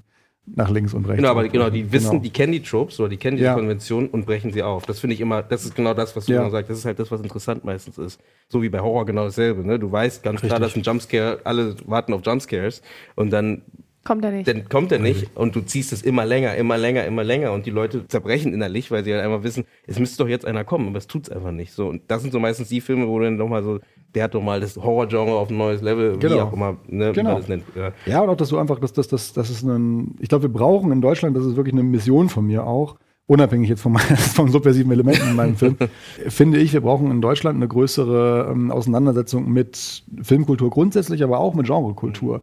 Weil ich glaube, das Genre, wir kennen das so als, als Videothekenkunden, weißt du, so, Mhm. so, ey, gucken wir mal einen Horrorfilm an. Aber so dieses, dass wir wirklich auf einer übergeordneteren Ebene über Filme reden und über ihre Genres und wie, inwiefern diese Genres sich gegenseitig bedingt haben und sowas, das ist, das ist toll. Also ich empfinde das als super reich und auch das, das kannst du ja von Kinderfilmen bis in bis, ja. bis, bis, bis, bis, bis zu ähm, bis, in, bis meinetwegen bis zu Sweater eigentlich überall durchexerzieren und es, es gibt überall Spannendes äh, mhm. da auch zu entdecken und dass diese Konventionen und dieses dadurch entstehen ja auch so Bubbles. Ne? Mhm. Also ich gehe in meine, ähm, ich gucke mir nur meine Horrorecke an und so ein Krams. Gerade diese Grenzgänger sind immer die interessanten Dinge, mhm. finde ich. Und je mehr wir uns damit mit auf so einer grundsätzlichen Ebene beschäftigen, desto reichhaltiger kann meiner Meinung nach die Wahrnehmung davon werden. Mhm. Was sind interessante Filme? Da fängt ja dann irgendwie schon an, dass wir gar nicht belehrt werden oder dass wir gar nicht erfahren oder gebildet werden. Vielmehr äh, ist vielleicht die schönere Formulierung, was es denn überhaupt für verschiedene Kategorien, Genre gibt am Film und wie die aussehen. Also wenn ich überlege, in der Schule schon gar nicht. Oh. Das Schulfach Film gibt es per se nicht. Und dann halt irgendwie zu wissen, wie man es eigentlich auch bei Gedichten, Prosatexten äh, oder überhaupt anderen äh, Textformaten wissen würde, woran man die erkennt und die chiffriert, das haben wir ja nie gelernt. Oder das ist irgendwie auch in der deutschen Bildungskultur mhm. Nicht wirklich angedacht. Also es gibt immer mal wieder Versuche, aber es ist nicht Grundlage unserer richtig, Bildungssystems. Richtig, ich finde, ich finde es sehr traurig. Also mhm. es ist für mich, ähm, wenn du dir anguckst, ich war neulich auf einer Podiumsdiskussion, ähm, wo Dietrich Brüggemann meinte, er war in Frankreich im Kino und da ist eine Schulklasse in Manche mögen es heiß gegangen. Naja, weil das ist auch eine, das ist eine Komödie, ja. Und das ist eine mhm. leicht, war, seinerzeit war das eine sehr leichte, sehr kommerzielle Komödie, aber mhm. dieser Film ist natürlich trotzdem fantastisch. Und ähm, dass das auch was ist, worauf was du in der Schulklasse zeigen kannst und es ist nicht immer nur naja, äh, Nosferatu als Beispiel für den Stummfilm und vielleicht noch, was weiß ich, im, deutschen Autorenfilm nochmal irgendeinen Wenders rausgekramt. Ich weiß nicht genau, was in den Schulkinowochen. Im schlimmsten Fall werden moderne Filme gezeigt, die für Kinder gemacht wurden, aber die keinerlei Filmkultur haben. Also so jetzt die Kollegen will ich nicht, äh, ich weiß nicht genau, wer da jetzt hintersteht, aber wenn du Hani und Nani guckst, da lernst du nicht viel bei. Aber ich glaube, du lernst schon sehr viel dabei, wenn du jetzt zum Beispiel sowas machst, wie wenn du den alten Vorstadtkrokodile-Film mit dem neuen Vorstadtkrokodile-Film mal vergleichst. Mhm. Dann kann das schon ein ganzes Stück in deiner Filmwahrnehmungskultur ja, Was hat sich da getan in der Zeit? Und was haben wir für eine andere Ästhetik mhm. oder warum? Und warum ist es in den 70er Jahren kein Problem gewesen, dass diese Kinder alle geraucht haben, schmutzige mhm. Finger und, und, blutige Knie hatten, dass die Mutproben sich gegenseitig stellen, die furchtbar verboten sind. Mhm. Und dass es trotzdem ein Kinderfilm war, mhm. den Kinder geguckt haben. Und das ist Teil, und das, warum müssen die heute alle aussehen wie aus dem Katalog? Also es ist. So also, spannend, dass ja. du das gerade sagst, weil Joya war ja letztens auch äh, bei uns. Ja. Ich weiß nicht, in welcher Reihenfolge wir die wunderbaren Episoden online bringen werden, aber auf jeden Fall, Joya wenn Tomei, ihr Joya nicht schon gehört habt, Joya kommt auch noch. es geht um die ähm, fantastische Joya Tomei, die den Film. Genau, mit dem äh, mit der Königin, ähm, Königin von Niendorf. Und ich werde den Film tatsächlich auch mit meiner Klasse gucken. Und das erste, was die Lehrerin gesagt hatte, als ich ihr den Trailer geschickt habe, war natürlich diese besagte Szene, Mutprobe. wo mhm. die Mutprobe, wo sich äh, Lisa unter äh, in das in das Schienenbett legt. Und dann sprach sie mich am nächsten Tag an und sagte, ähm, Susanne, aber wir müssen da schon äh, da richtig drüber reden, weil das ist ja, also das ist ja so ein Mädchen, was Mutproben macht, um dann bei einer Jungsbande mit dabei zu sein. Mhm. Finde ich jetzt moralisch ein bisschen schwierig. Also dass selbst dort gibt es so gleich irgendwie die Schutzmauer, die irgendwie aufgebaut wird, dass man sich gar nicht mehr so wirklich in, in, in, eine Gefahr bringen darf, um was zu lernen. Ja, das Aber ist es geht ja ums Reden, ne? Das, ich glaube, das ist so ein mhm. wichtiger Punkt. Aber es geht ja um diese Kommunikation oder dieses Miteinander erleben Exakt. und dann darüber reden. Und das ist, glaube ich, auch vielleicht einfach was so ein bisschen abhanden gekommen ist über die Zeit. Ne? Über Dass den Film halt, reden, genau, danach genau, zusammensetzen. Einfach, genau, das quatschen. ist einfach auch für Kinder vielleicht auch super, ne? Einfach mal genau wie du sagst, auch unter die Haube gucken und gucken, was mhm. da wirklich mhm. abgegangen ist und warum diese Entscheidung getroffen wurde, etc. Das gibt ein ganz anderes Bild einfach von dem ganzen Medium halt. Und ich glaube, vielleicht auch in Deutschland in den 90ern, äh, ich meine, äh, etc., war vielleicht noch mal viel mehr Interesse da, so was jetzt so Making-ofs und so ein bisschen mehr, ich meine, das ist so meine Zeit vielleicht und deine ja auch wahrscheinlich, mhm, also, ne, wo man sich dann halt ganz viel so Making-ofs angeguckt hat, wie haben die das gemacht, wie sind die da vorgegangen und wieso ist das passiert und so und ich weiß nicht, ob das jetzt heutzutage noch so interessant, also nicht interessant mhm. ist, aber ob das noch so doll gemacht wird und ich glaube, deswegen fand ich den Punkt ganz gut, ich glaube, sowas wie dass man halt mehr in der Schule vielleicht auch dafür sorgt, dass die Schüler und Jugendlichen oder wie auch immer mehr Lust am Film mhm. haben, am, an dem, dem Medium, an dem, was, was man machen kann, was damit erzählt werden kann, sorgt dafür, dass auch vielleicht auch wieder mehr ins Kino gehen. Ja, auf jeden ja, Fall. Also, das ist ein total wichtiger Punkt, den ich auch, also letztes Jahr hat Young Man with High Potential in München einen Produzentenpreis gewonnen und Anna hat dieses Geld dafür genommen, um, einen, um eine Initiative ins Leben zu rufen, die heißt Film macht Schule, innerhalb der sie den Schwerpunkt auf, auf Begegnungen setzt. Das heißt, wir schicken, also ich bin ein Teil davon, Und wir schicken Filmemacherinnen vor allem, also es sind nur zwei männliche Filmemacher und der Rest sind Frauen. Auch Joya ist, Joya ist auch übrigens dabei, dabei, genau. Und wir schicken so die an, wir schicken die los und die können ihre eigenen Workshops kreieren, in der Regel an Schulen, mhm. aber auch mit Schülerinnen und Schülern. Das ist eigentlich egal, ob das jetzt in der Schule stattfindet oder nicht. Jede Person hat die Möglichkeit, ihren Workshop komplett selber zu gestalten. Und innerhalb meines Workshops, den werde ich in Thüringen machen im März jetzt, will ich zum Beispiel ganz simpel, ich möchte eine, gerne Schule und gehe in eine ganz normale Klasse und möchte mit denen eigentlich über Lieblingsfilme reden, weil ich glaube, das ist ein Schlüssel. So, ihr zeigt mir ein bisschen was, was ihr so geil findet und ich zeige euch, ähm, was ich glaube, was, was, was vielleicht die Brücke zwischen dem, was ihr mögt und was ich mögt, sein könnte. Und vielleicht ergibt sich darüber für euch, vielleicht öffnet sich da so eine, eine oder andere Tür, auch für mich vielleicht sogar, mhm. weil ich weiß nicht, was die gucken. Also ich meine, es ist ein arrogantes Klischee von, von, von mir als äh, mit 30er, dass junge Leute nur Scheiße gucken. So, ist, warum, warum soll das so sein? Also mhm. vielleicht, vielleicht haben die ganz andere Sachen, von denen ich gar keine Ahnung habe. Ja, ne? Vielleicht gucken die irgendwelche irren Selfmade-Sachen, die man bei YouTube findet, von denen ich nichts weiß. Mhm. Also sage ich, ey, zeigt mir, was ihr cool findet und dann zeige ich euch, was ich cool finde. Und vielleicht können wir uns gegenseitig äh, dadurch ein bisschen ähm, inspirieren. Also ich nenne das so mein Lieblingsfilm-Workshop sozusagen. Mhm. Und es gibt so ein paar Filme, die ich da habe, die ich für ziemlich treffsicher halte, aber ich habe auch ein paar Sachen, wo ich denke, na, mal gucken, ob die dieses Next Level so in, in, in den ähm, in einen etwas besondereren Blick, vielleicht auch sogar in einen etwas subversiveren Blick mitgehen. Mhm. Mal gucken, ich bin da super gespannt. Aber ich finde die Begegnung wichtig. Und ich glaube, dass es gerade für Schülerinnen und Schüler wichtig ist, mit Leuten zu tun zu haben, die das leben. Mhm. Also, dass du nicht einfach nur einen Film guckst und sagst so, ja, Daumen hoch, Daumen runter, ja, sondern klar. wer ist die Person, wer ist der, der die Künstlerin ne? und wie ticken die? Mhm. Und ist das vielleicht sogar auch was, was mich interessieren könnte? Mhm. Ne? Ja, super wichtig. Also, ja. ich denke mir auch, dass dass zu sehr auch der, der Jugend oder den Kindern vorgeschrieben wird, was sie zu gucken haben und was sie gut zu finden haben und was nicht. Also anstatt dass mal dieser Umkehrschluss stattfindet, sag mal, was hörst du eigentlich für Musik? Was sind denn das für Spiele, die du ja. spielst? Zeig mir doch mal, was du gerne für einen Film guckst. Also finde ich total gut, dass von der anderen Seite den Dialog eben aufzumachen und zu sagen, okay, ich interessiere mich für deine Welt und zeige dir, was ich gerne gucke und mal gucken, was wir für einen Konsens finden und dass eben über das Gespräch man sich selber auch reflektiert und merkt, ja, okay, das ist irgendwie schon ein krasser, krasser Hauptfigur, die vielleicht ein paar blöde Sachen macht oder so. Mhm. Also cooles Projekt. Wichtig. Wobei ich leider meine eigenen Sachen nicht zeigen, zeigen kann Stimmt. wahrscheinlich. Welches Alter hast du da?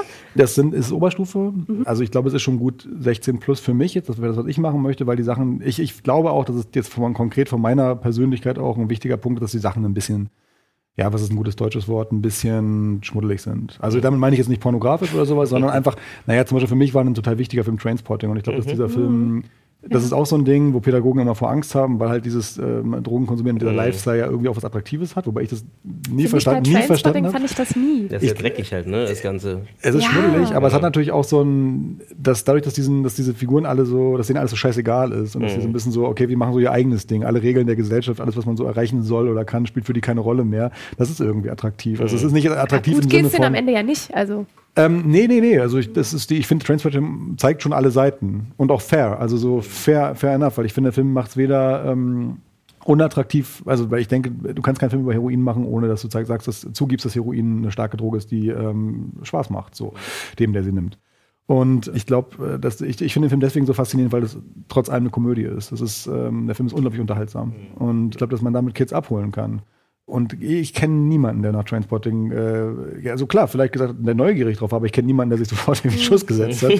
Weil dafür ist der Film, glaube ich, ich glaube, ich glaub, die Gefahr ist tatsächlich höher. Bei, bei, es, es gab ja damals diese Diskussion mit Christiane F., ähm, mhm. Kinder vom Bahnhof Zoo. Mhm. Und der Film ist deutlich ne? abstoßender. Also mhm. sozusagen die, die Art und Weise, wie der Lifestyle gezeigt ja, wird, ist deutlich abstoßender. Und trotzdem hat der Film, glaube ich, mehr Leute neugierig gemacht auf Heroin als, als Transporting, ist meiner Meinung nach. Und das hat unter anderem was damit zu tun, dass ich glaube, Kids kaufen das nicht. Die kaufen nicht. Dir geht's nur scheiße. Du bist einfach immer nur am Ende, sobald du Heroin nimmst, bist du im, bist du im Sack. Weil der Film bei Christiane F. ja so tut, als gäbe es gar keinen positiven Effekt. Ja, ja. Sozusagen der Rausch wird verheimlicht. Und ich glaube, niemand kauft das. Keiner, keiner kauft das. Und Transporting macht, finde ich, keinen Hehl daraus, dass das der geilste Scheiß ist. Ich meine, der Film fängt mit diesem Spruch an, den besten Orgasmus, den du hattest, und nimm ihn mal tausend und du bist noch nicht mal nah dran. Und dieses Versprechen steht von vornherein im Raum. Mhm. Und der Film zeigt aber trotzdem alle Seiten und ist, und ist fantastisch. Also, es ist ein super Film. Mhm. Und ich denke, dass ich mit. Auch sehr subversiv in seiner Art. Ab, und abgesehen davon auch vom filmemacherischen Ansatz, also diese, was Danny Boyle da macht mit der Kamera, mit dem Schnitt und mit mhm. der Musik und so weiter, ist fantastisch. Es ist ähm, einfach diese Begeisterung, filmische Mittel zu verwenden, war in den 90er Jahren noch offensichtlicher, vielleicht auch ein bisschen platter, aber mhm. ich finde, wenn ich, wenn ich mir vorstelle, ich bin in einer Zeit aufgewachsen wie heute, in der, in der es solche Filme nicht mehr im regulären Mainstream-Kino gibt, wäre das für mich, glaube ich, eine große Entdeckung. Mhm. Also, wow, der Film drückt ja unglaublich aufs Gas. So, mhm. ne? Und das ist, da, da würde ich, glaube ich, gern so hin. Also ich, vielleicht, vielleicht lachen die mich auch alle aus und sagen, das kenne ich doch schon den ganzen Scheiß oder was weiß ich so. Kennst du nicht das? Ja, wir sind ja hier, wir sind ja hier, wir sind ja im Internetzeitalter aufgewachsen, wo du immer alles kriegen kannst. Vielleicht genau. haben wir auch alle schon gesehen. Ich weiß es Glaube ich gar nicht mal. Ich glaube, dass halt Aber halt manchmal dann vielleicht gar nicht so der, der eigene Horizont da ist, wirklich auf solche Filme zurückzugreifen. Auch wenn es jetzt vor kurzem Trainspotting 2 gab, ja. heißt es ja noch lange nicht, dass man sich die Eins auch irgendwie mit ranzieht oder so. Oder das halt geguckt hat. Also ich bin auf jeden Fall gespannt. Also das sind solche Sachen, wo ich denke, das hatte auf mich einen enormen Einfluss, weil die Sachen halt, ähm, na, auch vor allem, weil sie Spaß machen. Also ich glaube, man, man, es macht, es hat, hat keinen Sinn, die Kinder zu quälen. Also du brauchst dir nicht irgendwie was zu zeigen, was, was eine kulturelle Zumutung ist, weil es halt irgendwie vermeintlich äh, hochkulturell oder wichtig ist ich, man braucht den jetzt keinen siebenstündigen Bela-Film zu zeigen und dann halt zu erwarten, dass er sofort geil findet. Das ist, das ist, man braucht Einstiegsdrogen sozusagen. Oder neunstündige Shoah oder. Äh, ja, das heißt ja nicht, dass das nicht toll ist. Ich Nein, ich, ich, bin großer Fan. Äh, ja, also ich war auch äh, sehr. Ich habe ihn nie am Stück gesehen. Ich weiß nicht, wer das schon geschafft hat. Welchen das, oder welchen Film? Wie bitte? Welchen Film? Shoah? Shoah, achso, nee, Dokum also Dokumentar. Äh, habe ich auch noch nicht gesehen, nein. Äh, aber die Szenen, die ich gesehen habe, haben mich so darüber, ja, hat, hat mich total mitgenommen und auf eine andere Art Kleiner Spoiler-Alarm. Wir reden jetzt mit Linus Di Paoli noch etwas intensiver über seinen neuen Film A Young Man with High Potential, der am 7. März in die Kinos gegangen ist, letzte Woche ganz frisch. Das heißt, wer den Film noch nicht gesehen hat, kann hier mal kurz auf Pause drücken, ins Kino gehen, wieder zurückkommen und horchen, was Linus so zu erzählen hat. Und für alle anderen, hört einfach weiter rein. Aber du hast uns vorhin gefragt, genau, wir haben ja jetzt ganz frisch erst deinen, deinen Film gesehen und äh, wie es uns damit geht oder was, was, wir, was wir denken. Ich, ich überlege gerade nochmal so meine, meine Gedanken zusammenzubringen und das Erste, was mir sofort in den Kopf schießt, also ich fand total sympathischer Protagonist, mit dem ich mitgegangen bin, mhm. den ich auch gerne geknufft hätte und gleichzeitig auch mich selbst erwischt hätte, dass ich ihm vielleicht aus Versehen falsche Hoffnung mache, was ich gar nicht mein, mhm. meine äh, Intention gewesen wäre. Und gleichzeitig gab es äh, so einen Punkt, wo ich nicht wusste, geht es hier jetzt ganz speziell darum, es sind junge Männer, die eben sich in irgendeiner Art isolieren von der Gesellschaft und gar keinen Zugang mehr mhm. zur Sexualität haben, also auch gar nicht mehr das zu lernen. Und was für eine Verantwortung hat die Gesellschaft, ähm, mhm. das aufzufangen? Weil wir, wir bewegen uns die ganze Zeit nur noch in Interneträumen, also haben Sex in 2D. Ja. Aber äh, so, dass wir mal zu unserem Nachbarn rübergehen oder einem guten Freundin oder so und darüber plauschen, irgendwie ist das immer noch ein Tabuthema, genauso mhm. wie der Tod auch ein ganz großes Tabuthema mhm. ist in unserer Gesellschaft. Oder geht es mehr darum, dass wir jemandem dabei zugucken, wie er vom Totschläger, obwohl er schlägt ja nicht, wie sagt man denn zum, also, zum also fahrlässige Tötung, also oder äh, genau ja. äh, zu jemandem, der halt fahrlässig tötet, wirklich zu einem Mörder wird. Mhm. Was waren so, was waren so diese beiden Gedanken, die in meinem Kopf changiert? Okay. Also eigentlich ist die Frage, um, ähm, was ging es dir? ähm, okay. Also ich versuche das äh, möglichst. Ich mag es nicht so gerne, wenn man so eine Art Verallgemeinerungsanspruch drauflegt, weil äh, mhm. natürlich, ähm, mhm. natürlich, ist, natürlich hat diese Figur gewisse, gewisse Eigenschaften, die vielleicht dazu einladen, ihn für so eine Art Prototypen zu halten für mhm. unserer Generation. Mhm. Stimmt, sozusagen. Ähm, wobei ich muss dazu sagen, er ist tatsächlich inspiriert von Freunden von mir und auch teilweise von mir selber. Also sozusagen diese Tatsache, dass es immer einfacher wird, ein, ein vermeintlich normales Leben von, von den eigenen vier Wänden auszuführen, ohne dass du es einmal verlassen musst, dein, dein, dein Käfig. Äh, das beobachte ich auch an mir. Also ich wohne in einer riesigen Stadt, die mir alle Möglichkeiten bietet. In Berlin kannst du alles äh, kriegen. Und trotzdem erwische ich mich regelmäßig dabei, Sachen aus dem Internet zu bestellen, die ich bei mir um die Ecke kaufen kann. Und ähm, ich glaube, diese Convenience, das ist einfach Zeitgeist. Ich, hab, ich empfinde das noch nicht mal unbedingt als einen also ich wurde, wurde mal gefragt bei einem Festival, ob der Film technisch, also kritisch gegenüber Technik und technischem Fortschritt ah, wäre. Okay. Und ähm, mhm. nee, gar nicht. Also ich empfinde tatsächlich schon, dass, das, dass die Möglichkeiten, die wir heutzutage technisch haben, sind fantastisch. Und ich denke auch, dass vieles dadurch möglich gemacht wird, was jetzt nicht nur, weil es meine Convenience, weil, weil ich dadurch einen dickeren Hintern kriege, deswegen gleich schlecht ist, sondern ich glaube, es ist. Zeitersparnis zum Teil, ne? Also, ja, und auch einfach, und auch einfach das möglich, also dass zum Beispiel Leute in nicht, die nicht in Berlin leben, trotzdem mehr oder weniger auf die Sachen, selben Sachen zurückgreifen genau, können wie ich. Das war früher nicht drin. Mhm. Da musstest du halt in die große Stadt oder nach Amerika oder was ich, um eine mhm. bestimmte Jacke zu kriegen. Und heutzutage ist das alles kein Problem mehr. Das ist toll. Das ist eine auch eine Demokratisierung, die ich nicht zurückrudern mhm. Äh, wollen würde. Ich beobachte nur, dass es einer gewissen Art einer, oder Charakteren mit gewissen Eigenschaften sehr stark zuspielt, wenn es darum geht, sich immer stärker zu isolieren. Also dieses, klar, solange ich mir jetzt nur meine Einkäufe im, im Internet bestelle, ändert das mein soziales Verhalten noch nicht so sehr. Aber jemand, der ohnehin schon sozusagen nicht so gerne aus seinem Schneckenhäuschen rein, äh, rein raus, rauskommt, Entschuldigung, der wird dadurch vielleicht unter Umständen immer stärker darin gefangen auch. Und ich glaube sozusagen, der, der, technische Fortschritt spielt dem zu. Mhm. Und ich habe das halt einfach mal weiter exerziert. So, okay, ähm, diese Figur organisiert sich nicht nur das, nicht nur seine Einkäufe und sein Essen online, sondern auch seinen Sex und er nimmt an Online-Vorlesungen teil und so weiter. Und der gilt trotzdem in dieser Welt, in der er lebt, als High Potential. Also gleich am Anfang des Films sagt sein Professor zu ihm, ey, bist ein super smarter Typ und so wirst es noch weit bringen quasi. Ne? Und äh, wie eigentlich? Also wie wird dieser Junge es eigentlich weit bringen? Indem er immer weiter in seinem Wohnheimzimmer rumlungert und offensichtlich, es gibt einmal diesen Witz, wo er sagt, ich habe letztes Jahr meine Firma verkauft. Das geht. Also natürlich, ja. du kannst deine Firma ja. in deinem scheiß Zimmer gründen und dann online Ohne wieder abstoßen. Wirklich oder so, ne? in Persona sehen zu müssen. Mhm. Genau. Und du kannst was damit entwickeln, was dann Teil dieser Firma ist und das verkaufst du dann, eine Idee oder sowas und dann kannst du Geld verdienen. Und das heißt, du bist noch nicht mal für den Arbeitsmarkt verloren, nur weil du dein Zimmer nicht verlässt. Das hat auch super, super Vorteile, natürlich. So, das ist, deswegen, ich glaube, Ambivalenz ist ein Wort, was mir unglaublich wichtig ist. Also so, weil es ist immer so leicht, den, Zeig, den Finger irgendwo drauf zu, mm. zu halten. Naja, der dicke Junge mit dem gestörten Essverhalten dem, und dem so Sozialphobie, ja, aber das ist mein Held. So, mm. Und ich möchte, dass der dieses Mädchen kriegt. So, ich erzähle eigentlich erstmal dessen kleine, vorsichtige Liebesgeschichte. Mm. So. Aber wäre das nicht schon ein Film? Das ist auch ein Film, natürlich. Das genau. wäre, eine, das wäre eine, eine romantische Komödie. Nee, nicht nur schon davor ja. sogar, ne? diese, diese Situation einfach mit dieser Person, die sich da, äh, ja. äh, die alles, wie du sagst, ne, die kann theoretisch ihre Firma verkaufen äh, und was auch immer Geld verdienen und so. Das wäre ja theoretisch auch schon ein Film. Also das Lustige ist, ähm, was ich so ein bisschen mit, auch mhm. mitgenommen war, ist halt, deswegen gibt's da so verschiedene Fragen, wo dann halt der eine kommt mit dem Thema, der andere kommt ja. mit, hat es was damit zu tun, dann kommt der andere mit, hat es vielleicht was damit zu tun, weil es ist halt wirklich ein Film, glaube ich, wo viele Filme oder viele Geschichten mhm. Oder viele Thematiken, sagen ja, wir mal so, ähm, mit abgearbeitet werden, in abgearbeitet ist falsches Wort, aber ja, äh, stimmt. bearbeitet ich mein, werden. Ja, stimmt. Ich meine, dafür, dass es ein Kammerspiel mit fünf Personen ist, äh, ist da viel drin. Das, das, ist richtig. Vielleicht kann ich nicht anders. Mhm. Ich meine, meine Grundausgangsidee war tatsächlich viel stärker noch an das Verbrechen geknüpft. Also meine allererste Idee ist, was ist eigentlich, wenn jemand, der sehr, sehr intelligent ist, ein, ein, ein, ein, ein, ein fürchterliches Verbrechen begeht wie leicht wird es für ihn sein, da wieder unbeschadet rauszukommen. Das ist eine ganz ein, ja. das ist wiederum eine sehr einfache Thriller-Idee mhm. oder beziehungsweise eine Crime, mhm. äh, so eine Krimi-Idee fast schon. Mhm. Und erst später kam ich dann so ein bisschen darauf, naja, und es wäre eigentlich noch geiler, wenn dieses Verbrechen daran gekoppelt wird, dass er halt sich selber für sexuell so unzumutbar hält und dann doch trotzdem Hoffnung schöpft und dann enttäuscht wird und dann irgendwann merkt, jetzt ist es mir egal, jetzt muss ich alles dran legen, mhm. dieses Mädchen zu kriegen das ist das nächste Ding. Alles, was er macht, ist auf äußerst einfachen Bedürfnissen gebaut. Er ist weder krank noch ein Psychopath. Das war auch das, was ähm, Stimmt, ja. das, was unsere Schauspieler. Ich hatte mit den Schauspielern da tatsächlich eigentlich. Probleme. Also die, ja, er ist eigentlich ein ganz normaler Typ, der halt sich sehr eingeigelt hat und der sich dann mit dem Rücken an der Wand wiederfindet, als sie ihm einen Korb gibt und denkt, er natürlich überprojiziert und sagt, ich, ich, nie wieder wird sich irgendjemand äh, in meinen Rattenkäfig hier verirren, was sie ja zu ihm sagt. It's not my fault, nobody found the way into your rat cage. Also sie sagt, es ist nicht mein Fehler, dass hier niemand in deinen Rattenkäfig kommt, um mhm. mit dir zu schlafen.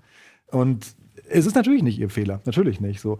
Trotzdem verstehe ich sein Gefühl total. Also ich glaube, dass, dass, dass viele Leute schon mal in diesem, in diesem Punkt waren, wo sie dachten, sie sind unzumutbar, sie werden es nie wieder schaffen, sie ähm, werden niemals einen anderen Menschen für sich begeistern können. Und das ist alles schon sehr empathisch von mir gedacht. Also ich habe ähm, also ich gehe auch total mit ihm mit. Ich also, akzeptiere den auch als meinen Helden ja. sozusagen. Also ich habe der, ähm, wir hatten einen Schauspieler, der die Rolle spielen sollte, der dann relativ kurzfristig abgesagt hat. Der war, ähm, den fand ich ganz toll, aber der meinte immer zu mir, he's a psychopath. Und dann meinte ich so, nein, nein, nein, wenn du ihn als Psycho siehst, so dann ist der Film vorbei. aber Moment, ist er nicht ein Soziopath? Ähm, ich weiß es nicht, er hatte Soziophobie. Ob er deswegen Soziopath ist. Nee, aber es wird ja schon, also da, da ja nicht es wird ja nie gezeigt, dass er was mit anderen zu tun hat, grundsätzlich. Also mhm. er versucht sich ja, außer der eine Freund, den er hat, ja. aber er versucht sich ja so schon, und er macht ja theoretisch alles von zu Hause. So ja. bin ich, ne? So, so ja. das heißt, er ist ja schon jemand in dieser Gesellschaft, in der er sich bewegt, jemand, der wirklich sich vollkommen von den anderen ja. ab, abgrenzt und zeigt auch immer die Angst, klar, mhm. die, äh, wie hieß Arago, äh, er hat das Agoraphobic. Agoraphobic. Genau, die zeigt ja auch nochmal dazu, dass er auch gar keine Möglichkeit hat, mit anderen Menschen was zu tun, weil er halt die ganze Zeit hängt er dort zu Hause. Halt. Ich glaube, sein Bedürfnis ist ein anderes. Ich glaube, er, der Unterschied zwischen ihm und einem Soziopathen ist, ein Soziopath kann sich frei bewegen, aber hat kein Interesse an den Menschen, also ist mhm. empathieunfähig. Und er ist nicht empathieunfähig, ganz im Gegenteil. Also er ist, ähm, er ist glaube ich, schon sehr empathiefähig und er ist auch ernsthaft verliebt in dieses Mädchen. Ich glaube, für einen Soziopathen ist es gar nicht so einfach, sich zu verlieben. Oder? Nee, genau, ich hätte jetzt gedacht, das ist jetzt diese eine. Weil ja. Das ist ja bei Soziopathen, dann ja. kann ja auch passieren, dass er sich verliebt, aber dann halt ist es halt diese eine, dieses, eine, dieses eine, ja. die halt ihn irgendwie da rausreißt, vielleicht sogar, weil also, sie eben lockerer ist. Ich glaube nicht, dass er so, weil ich finde auch am mhm. Ende, die Art und Weise, wie er mit der, mit der Ermittlerin redet, zum Beispiel, wirkt nicht so sympathisch. Mhm, ja, gut, das stimmt. Ich glaube, Aber ich dachte, dass er da eine Veränderung hatte. Dass er da ja, das stimmt auch. Also die Veränderung ist, das ist, das ist alles sehr weitreichend. ja, aber, ähm, nein, tatsächlich, ich sehe ihn als, ich, ich, sehe ihn als empathiefähig und nicht, auch, nicht, auch nicht als Soziopathen, sondern ich glaube, er hat eine Sozialphobie. Mhm. Also, er hat, er hat äh, Ängste vorm Rausgehen. Aber auch, wenn sein Freund, also sein einziger Kumpel, den er so hat, er, er weiß, glaube ich, dass dieser Freund ihn, dass es kein richtiger Freund von ihm ist. Er nutzt ihn eigentlich auch irgendwie so ein bisschen aus. Alle, alle nutzen ihn auch so ein bisschen aus, weil er halt intelligent ist. Und deswegen ist es auch jetzt nicht sein engster Vertrauter oder sein, sein, sein Super Buddy oder sowas. Aber er, er, er, er vertraut sich ihm ja trotzdem an und äh, sucht dessen, dessen Hilfe und so. Ne? Ich habe zwischenzeitlich gedacht, ob mhm. Alex äh, ein imaginierter Freund, also ein imaginärer Freund ist. Ja, das ist ein interessanter Punkt. Ich meine, wenn das ein anderer Film wäre, wären solche Elemente auch möglich. Ich Aber dadurch, dass du halt ihn als genau. Normalo haben willst, schließt es sich eigentlich genau. aus. Mhm. Genau, also weil ich glaube, das wäre dann zu sehr ein, ein Genre-Element, was ja. auch in dem Moment, in dem es keine Rolle spielt, ob irgendjemand ausgedacht ist oder nicht, ist er nicht ausgedacht, mhm. finde ich. genau, also so ist es bei dieser Alex-Figur. Aber es stimmt, ich meine, letztlich theoretisch könnte fast jede Figur in dem Film ausgedacht sein, außer vielleicht ihr. Äh, ich dachte sogar auch wirklich, dass es auch darauf hinaus so ein bisschen eingeht, ne? dass halt alle, also nicht alle, aber viele Charaktere am Ende gar nicht existieren, sondern er die ganze Zeit irgendwie diesem. Aber genau das finde ich, also dann, äh, dann komme ich jetzt gerade im Gespräch immer mehr auf das Subversive ja. am Ende eben auch mitzubekommen, so ich meinte vorhin zu Anna, es gibt tatsächlich einen Freund von mir, der dem Pete sehr ähnlich ist. Mhm. Auch tatsächlich vom Aussehen her und auch von dem, was er macht und ja. so. Und wo ich auf einmal in die Sorge gerate, so, okay, das kann auch jedem Normalo in irgendeiner Form, nicht vielleicht so exzessiv, wie es dann am Ende ist, passieren. Und irgendwie liegt es auch an mir, solche Leute vielleicht rauszukitzeln aus ihrem Häuschen. Also wenn ich nicht möchte, dass es in meiner Gesellschaft so etwas gibt, dann sollte ich auch feinfühlig genug sein, das mitzubekommen. Ja, interessanter Punkt. Äh, sehr, sehr interessant. Sehr, sehr interessant auch in der feministischen Debatte übrigens. Susanne Heinrichs hat den Film, die jetzt ähm, das mhm. melancholische Mädchen gemacht hat, hat den ja. Film in der frühen Fassung gesehen und ich war da halt richtig Angst vor ihr, weil Susanne natürlich auch eine erklärte Feministin ist und ich dachte, na, mal gucken, was Susanne dazu sagt. Und sie mochte den Film sehr und hat uns auch einen, eine, eine sozusagen Rezension dazu geschrieben, in der sie meint, naja, ähm, der Film ist eine ziemlich scharfe ähm, Strukturanalyse, in der du merkst, naja, warum zum Geier ist er eigentlich in der Lage, damit durchzukommen? Und das hat vor allem was damit zu tun, dass er von mindestens vier Frauen getragen wird, die um ihn herum platziert sind, die alle stärkere Charaktere als er sind, ihn aber es gut mit ihm meinen und denken, er ist ein guter. Was ja auch das ist, was ich letztlich vom Zuschauer so ein bisschen verlange. De facto macht er aber ein fürchterliches Verbrechen. Und dann gibt es die Kantinenfrau, die irgendwie denkt, er ist ein guter und ihm hilft bei seiner Flucht auch das Opfer selber, sie denkt auch, er ist ein guter. Also sie kommt nicht auf die Idee, dass es für sie irgendwie gefährlich werden könnte, nochmal in seine Wohnung zu gehen. Das, das, das, das nächste ist die Ermittlerin, ähm, die quasi ist, ist irgendwie am Ende auch gut mit ihm meint, die, obwohl alle Beweise mehr oder weniger auf dem Tisch liegen, dass er involviert ist in dieses Verbrechen, geht. Obwohl ich bei ähm, ihr aber am Ende noch dachte, sie weiß, dass er von sich aus auf, auf sie zukommen wird, weil er Idealist ist. Das war ja das Letzte, was sie sagt. Und deswegen gehe ich mit der Haltung ja, raus, er, er wird sich melden, er hm, wird beichten, er hält, er wird das nicht. Also aber keine Ahnung. Am Schluss bin ich bisher noch gar nicht gekommen. Aber Für mich kam auch irgendwie eher so, als ob er jetzt frei ist und vielleicht eher er ja, vielleicht ja, stimmt eigentlich. Man sieht ja auch gar nicht, dass er darunter in irgendeiner Form leidet, dass er das ja. jetzt das macht. Ist, also das hat mir, das, muss sagen, das, das hat mir so ein bisschen gefehlt. ähm, ähm, dass er leidet? Beim, ja, ja. Beim ja. Zerstückeln hat mir das gefehlt, genau, dass er mehr als nur kotzt, dass er auch mal richtig abheulen weil muss einfach, damit oder ich so. Ihm mehr, weil sonst, für mich war ja wirklich warum ich, ich hatte irgendwie, wie gesagt, schon eher das Gefühl mit dem Sozi Soziopathen, ja, das ist bei mir so gewesen, ähm, weil ich hatte mehr das Gefühl halt, es hat jemand, also dass ihr so eine Art Schema hattet, mhm. ne, eine, eine, Person kreiert habt, die einfach genau dem Schema entspricht halt mhm. und dann da dachte ich mir halt, na, wieso tut er nichts, so eine Art, ne? Also, äh, wieso, oder wie, wie kommt, ne, als die dann nochmal zu ihm kommt und dann ihn nochmal darauf anspricht und ja. sie ihm auch nicht wirklich was vorwirft die ganze Zeit. Sie sagt ja ihm die ganze Zeit, das ist nicht so böse gemeint und ich, alles gut und, und sind wir alles cool unter, zwischen uns und wie auch immer. Und er dann trotzdem sie in diese, mhm. in diese mhm. Kacke reiten äh, ist, na gut, das sagen wir so, naja. die stirbt am Ende, aber äh, trotzdem dahin äh, laufen lässt, dachte ich so, das ist ja dann, also, da ja. war ich nicht mehr auf seiner Seite, sagen wir mal so. Nee, das ist ja auch vollkommen richtig. Ich finde, der, der Punkt ist auch, ähm, es gibt natürlich äh, mindestens ein oder zwei Punkte in dem Film, wo ich finde, du musst eigentlich sicher in dem Moment sagen, das geht mir zu weit. Also die Frage ist aber sehr interessant, wann dieser Punkt einsetzt, mhm. weil setzt dieser Punkt ein in dem Moment, in dem sie das Wasserglas ja. trinkt. Ja, dieser, ja, das war bei Voll. mir so. Setzt genau. dieser Moment äh, vielleicht erst zwei Minuten später ein. Das ist eben so dieses Ding. Ja. Vielleicht, vielleicht, ist es noch okay. Was das Ding ist, okay, gut, sie hat jetzt getrunken, sie wird einschlafen. Mhm. Wir wissen, dass dieser Film, wo dieser Film hinführt. Wenn wir das nicht wüssten, hm, okay, gut. Das ist Unterlassung. Sozusagen der Tatbestand ist erstmal nur Unterlassung. Mhm. Das heißt, es gibt eigentlich noch gar keinen Tatbestand, weil sie wird wieder aufwachen und es wird nicht mehr nachweisbar genau, sein. Genau. Also erstmal alles okay. Aber wir vermuten natürlich, äh, wird es dabei bleiben, dass sie jetzt schläft? Wahrscheinlich nicht. Und das heißt aber, bis wir zu einem ernsthaften Tatbestand kommen, sind noch acht Minuten Spielzeit. Mhm. Und es witzigerweise geht während dieser acht Minuten eigentlich keiner raus. Wir, wir haben die Erfahrung gemacht, dass aus dem Film mit, öfter mal Leute rausgehen.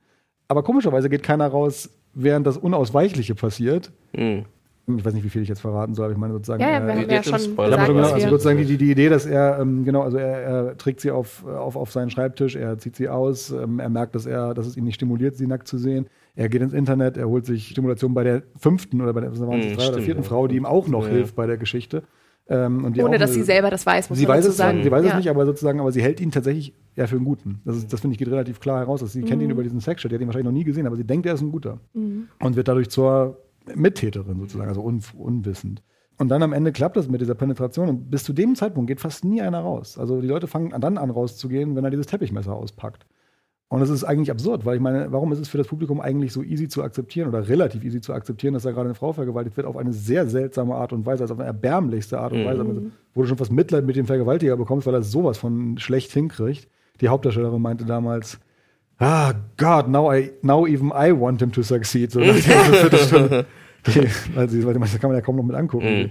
wie der arme Idiot sich da abarbeitet. Und klar, ähm, man entfernt sich da schon von ihm. Warum geht man da nicht raus? Also sozusagen, was hat der Film jetzt noch mit dir vor, was nicht übel ist? Mhm. Aber, aber viele Leute fühlten sich halt erst von der Idee, dass er sie jetzt wirklich aufschneiden und zerteilen sollte, davon fühlten sie sich dann abgeturnt. So abgeturnt, dass sie den, den Kinosaal verlassen haben. Und da hat die Filmlöwin damals geschrieben. Mhm, ähm, ja, ich hab's, ja.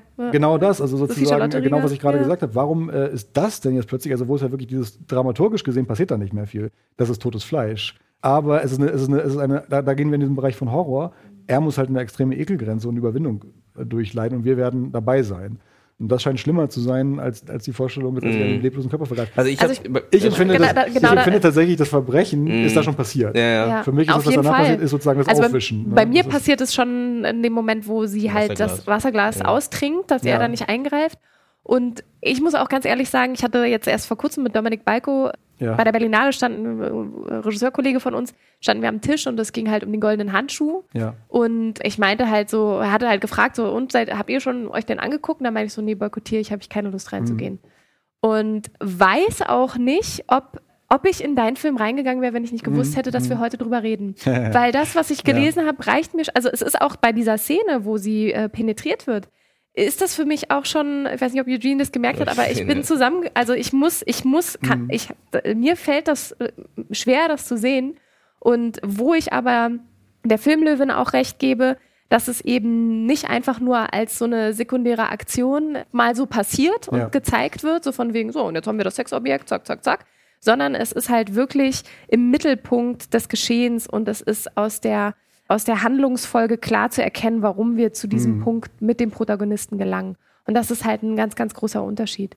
Und dennoch hätte ich den Film nicht zu Ende gucken können. Mhm. Also wenn ich nicht gewusst hätte, warum, wieso, weshalb ja. ich mir den jetzt auch anschaue, wäre es mir schwer gefallen. Und es hat nichts mit dem Film zu tun, ob ich den gut oder schlecht finde, sondern einfach ja. tatsächlich, dass mich das ja. sehr berührt und ich muss ähm, ich da sehr sagen, bei mir ist es theoretisch ein bisschen andersrum.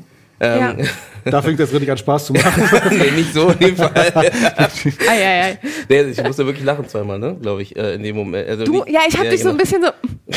naja, weil ach, wirklich? aus dem, ja, genau, auch, ach wirklich, ist genau das, das, Ding, weil für mich war das so ein bisschen ex exzessiv, ne, und es war ja, es war exzessiv und so ein bisschen zelebrierend, ähm, mhm. was ich ein bisschen komisch fand in dem Moment, ja. weil eben auch vielleicht genau das mit den Genres, ne, die halt so gesprungen sind und wo ich dann dann da saß und dachte so, na, wo er das Te der Teppichmesser erstmal äh, in die Hand nimmt, wo ich dachte, okay, gut, ja. jetzt, jetzt, weiß ich, wo, wo, wir hingehen, so eine Art, ne? Ja. Weil wenn er mit dem Teppichmesser anfängt, eine, eine Person in Stücke zu schneiden, ne, das wird oh. Stunden dauern. So.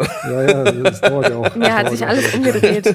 ne? Und da wusste ich schon, okay, das wird hart. So ja. und ähm, und da für mich hat irgendwie, ich, ich bin immer jemand, ich finde immer dieses exzessive Gewalt, mhm. also es war kurz ein Moment, wo ich das Gefühl hatte, so Gewalt wegen der Gewalt irgendwie, mhm. ähm, weil man weil ihr das zeigen wolltet, ihr wolltet ja. sagen, wie schlimm es ist, mhm. wie auch immer, oder wie ne? Und das finde ich manchmal ein bisschen, mhm. also es ist nicht meins so ganz, mhm, ne? Da bin ich immer so ein bisschen, wenn wir in einem Milieu sind, wo es um äh, Gangster geht, die halt irgendwie äh, Leute, ne, Maf äh, Mafiösi geht, die halt Leute umbringen, ist für mich Gewalt kein Problem in dem Fall, weil ich halt immer das verbinde und sage, na klar, das ist halt Ja. irgendwie, du willst mir zeigen, wie diese Szenerie, wie diese Szene ist und so. Und wenn aber dann, wie gesagt, aus dem Nichts, in Anführungsstrichen, dann diese Gewalt so krass ex Ja. exponentiert äh, dargestellt wird, da bin ich dann meistens so ein bisschen, ja, dann frage ich mich, hm, muss das so detailliert sein? Muss das so, weil ich habe Ja. verstanden, ich wusste schon schon beim bei der also ich wusste schon da, wo sie das Getränk, wie du sagst, dass äh, und wo er nicht sagt, dass Ja. das wird kein gutes Ende Richtig, gehen und ich richtig. wusste auch schon, okay, das wird der der Typ ist mir da schon unsympathisch geworden, weil er halt einfach nichts gesagt hat Ja. und ich nicht verstanden habe, warum, weil ich dachte, sie hat sich ja sie hat ja eigentlich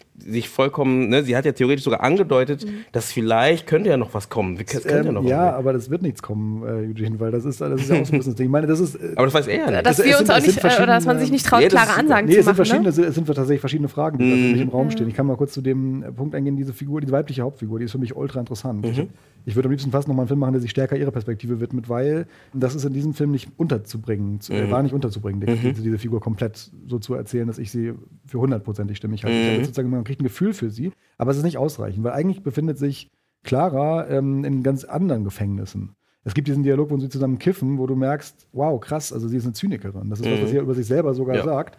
Und sie hat aber offensichtlich drauf, darüber rumzuscherzen und sich selber auch. Also, aber eigentlich erzählt sie was total todtrauriges, nämlich, dass sie überhaupt gar keine romantische Vorstellung für irgendwas hat und sich einfach aus sehr rationalen Gründen für diesen Weg, hey, IT ist angesagt, da kann ich erfolgreich Ja. werden, wenn ich das studiere und so Er hat weiter. keine Leidenschaft. Und so, hey, it's a cynical world out there und sowas. Und ähm, ich glaube, dass, wenn man sich der Figur von Clara ein bisschen mehr widmen würde, würde man stark drauf kommen, sie ist eine attraktive Frau, die auch weiß, wie sie ihre Attraktionen einsetzen Ja. kann.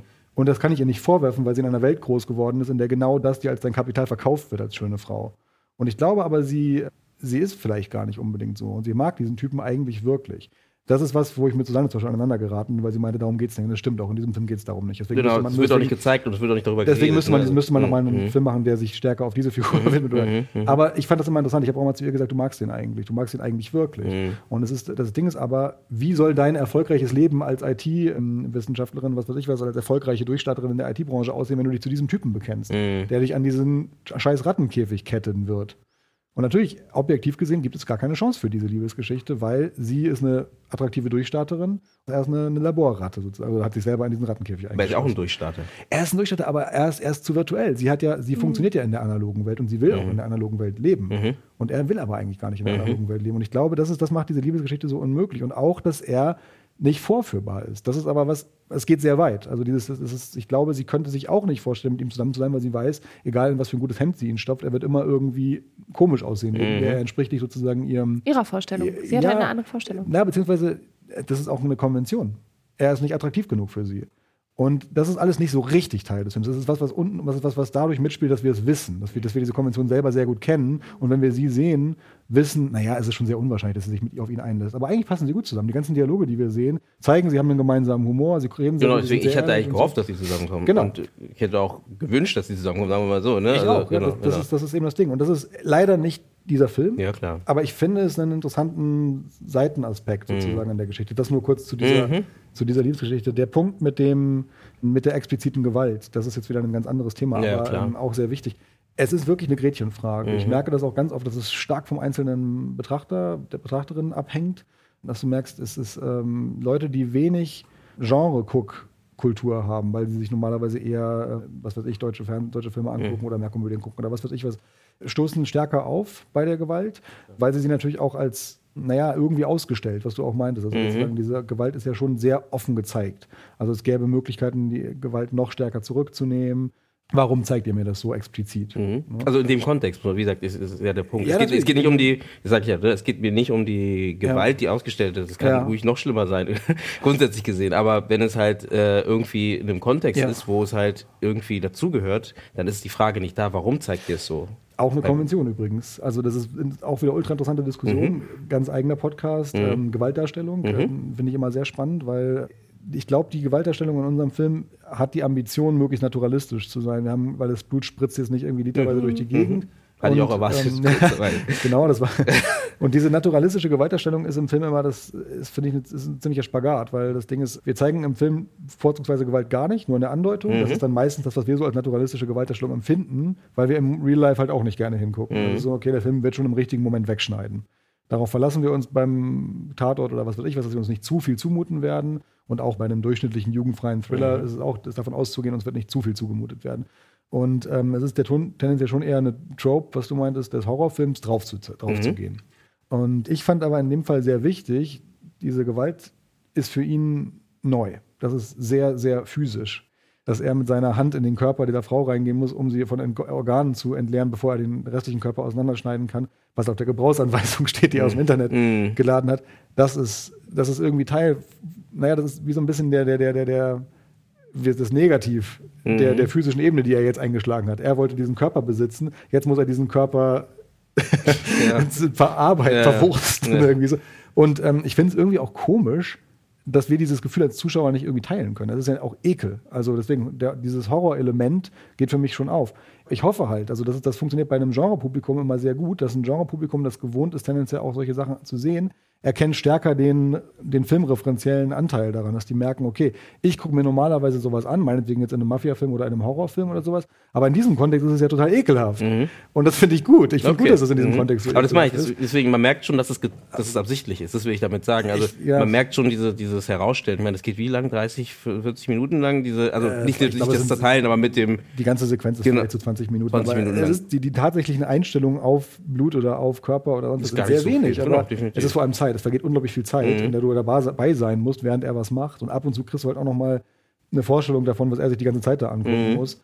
Reicht schon aus, hat auch vielen Leuten gereicht, um halt rauszugehen. Mhm. Und äh, ich verstehe das auch. Und das sind auch Momente, wo ich denke, ah, fuck, sollte ich den Film noch stärker davon befreien, also vielleicht einfach mehr auf Zeit und weniger auf explizite Darstellung gehen. Auf der anderen Seite ist mir dieses Gefühl für Überwindung auch sehr wichtig. Genau, wenn es das ist, dann ist es genau. ja genau das, was du willst. Und dann ist Richtig. es ja genau das, einer hält es aus, einer nicht. Nur halt, halt ne? ja, nur das schade halt, ich merke klar, im Genre-Kontext null Problem, weil die Leute es halt durch ihre Guckkultur, die sind gewohnt, mit Gewalt umzugehen, mhm. stellen die es in einen ganz anderen Kontext, nämlich in den Kontext von, ah, interessant, wieso ist diese Gewalterstellung eigentlich für mich jetzt gerade ja, anders, ja. als jemand, der sich viel Gewalt anguckt, als die aus dem Film, den ich gestern geguckt mhm. habe. Dann finde ich es spannend, aber ich finde es natürlich schade, und das habe ich oft gehabt, in Regensburg und München und in, in Saarbrücken, wenn Leute halt einfach ähm, merken, meine persönliche Grenze ist hier erreicht, tschüss. Mhm. Weil dann habe ich das Gefühl, habe ich die verloren mhm. als Zuschauer. Ja gut, aber das Forever, ist ja dann die Frage mit dem, mit dem Genre-Mix, ne? weil das ist ja das ja. Ding. Du sagst auf der einen Seite, für Genre-Gucker ist diese Stelle perfekt, aber die haben das Problem vielleicht mit dem Anfang, dass es halt zu romantisch ist, zu lange, die, da fehlt vielleicht also ist ja schon auch wieder 20, 30 Minuten, bevor wir ja, zu dieser ja. Exposition kommen. Ne? Ja, also, natürlich. Und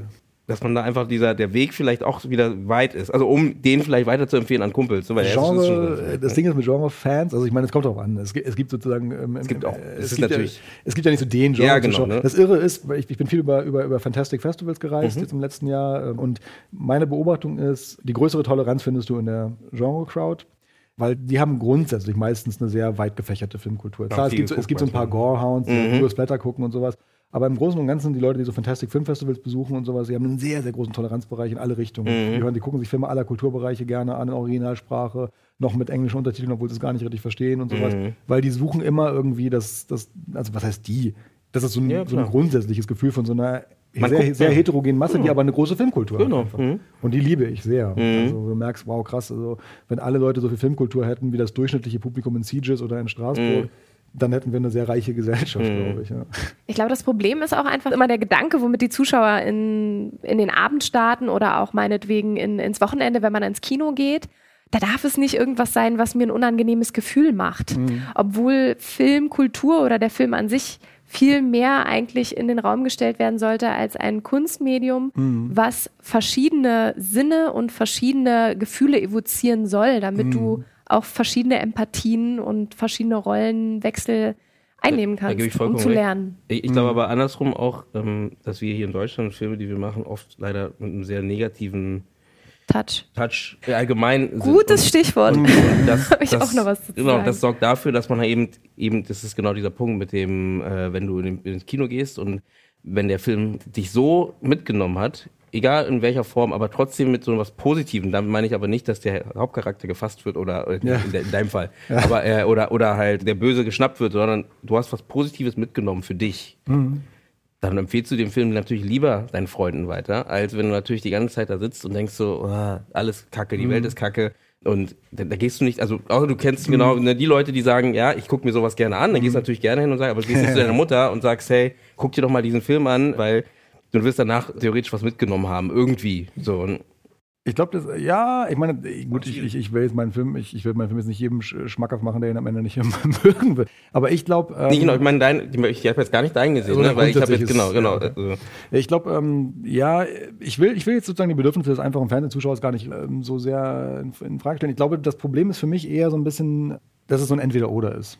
Also so, wir haben, ähm, wenn du sagst, du gehst, du willst, gehst abends nach Hause, willst dir nicht mehr groß irgendwie was zumuten, schaltest halt, halt, schaltest halt irgendwas ein, was dich leicht unterhält. Ich verstehe dieses Bedürfnis durchaus. Ja, ich, ich glaube auch, dass dieses Bedürfnis, auch, auf jeden Fall. dass dieses Bedürfnis werden muss. Ne? ja, und, und abgesehen davon, ähm, ich habe auch übrigens überhaupt nichts gegen eine gute Unterhaltungsfilmkultur. Ich mhm. behaupte aber, dass wir auch da nicht tief genug gehen. Also dass, ja. dass, Unterhalt, dass Unterhaltungsfilme nachgelassen haben in, in, Deutschland oder vielleicht sogar überall. Also dass, dass, dass sozusagen die, die, dass das leichtere Programm das wird oft verwechselt mit Substanzlosigkeit. Das muss nicht sein, finde ich. Das ist, ja, das, absolut. Das, das schließt sich nicht aus. Ja. Und dann halt das andere Ding ist, ich, nicht, was ich mache, ist vorsätzlich, also verstörend oder äh, ja doch vielleicht verstörend schon. Ich, nur, nur, nicht, nur nicht unbedingt, ich will nicht, ich mag keine schwere Kost. Also ich mhm. finde tatsächlich, ich kann mir das zumuten. Ich habe mittlerweile aber auch wirklich lange Film studiert und Film viel gesehen und sowas und deswegen kann ich mir fast jeden Scheiß zumuten. Ich mache aber schon jeden Film mit dem Anspruch, dass er eigentlich tendenziell erstmal für jeden zugänglich ja. ist. Das habe ich ja eben auch schon mal mhm. gesagt. Und ich glaube auch, dass so eine Trennung zwischen so dem Hardcore-Arthouse-Film und dem, dem Unterhaltungsfilm, das tut beiden Seiten gar nicht so gut, weil dadurch wird der, wird der Hardcore-Arthouse-Film im, im, Zweifelsfall einfach immer unzugänglicher für, den, mhm. normal, für die normalen Augen und der, und der, der, der normale Unterhaltungsfilm immer flacher. Mhm. Und ich sehe aber leider sozusagen, was ich da so an, an, an ähm, Ambitionen auf der, auf, auf, auf, der, auf der jeweilig einen oder anderen Seite sehe, das so zusammenzuführen, na, ich weiß nicht, also das ist, für mich ist da noch nicht so richtig die, noch nicht so. Na gut, aber am Ende ist es ja die Mischung, ne? Diese, ähm, also damit will ich aber auch nicht Oder sagen, dass Vielfalt. jeder wieder Vielfalt, aber genau, deswegen will ich nicht sagen, dass alle Filme jetzt gemischt werden. Es muss jetzt nee. immer so immer diesen äh, extremen kulturellen, kulturelle Thematik halt ansprechen, sondern das wäre, glaube ich, auch nicht die richtige Richtung. Nee, ich, ich, glaube, was ich gut fänden würde, ist, wenn wir sozusagen ein breiteres Feld als Unterhaltung begreifen würden. Also, dass du sagst, ähm, ein Unterhaltungsfilm muss nicht unbedingt eine Komödie sein, ein ja. Unterhaltungsfilm muss nicht unbedingt ein Actionfilm sein mhm. oder sowas, sondern es gibt viele Sachen, die mich unterhalten können. Mhm. Dafür braucht man aber diese immer, immer wieder von mir angesprochene Rezeptionskultur. Mhm. Ich mag diesen Begriff Rezeptionskultur gerne, ähm, auch wenn ich nicht weiß, ob der wirklich so stimmt oder mhm. existiert. Aber ich glaube, ich empfinde verschiedene Sachen als äußerst unterhaltsam, auch wenn sie ein gewisses Gewicht haben oder, oder eine gewisse Zumutung sind oder so.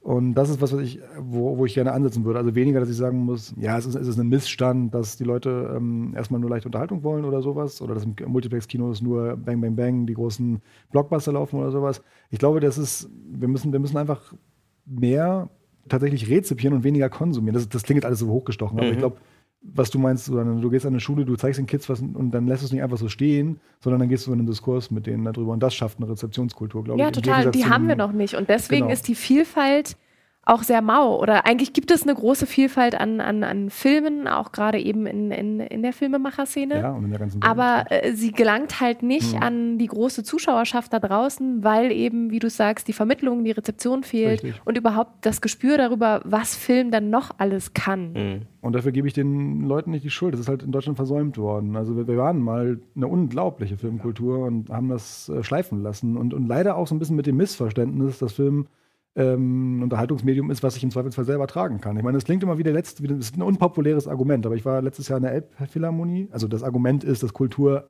der, der, Kultur, wenn sie nicht sterben soll oder wenn sie sich nicht sozusagen im, im, im Konsum, also wenn sozusagen auf dieser Rezeption nicht ein reiner Konsum werden soll, ich weiß nicht, ob ich jetzt, mhm.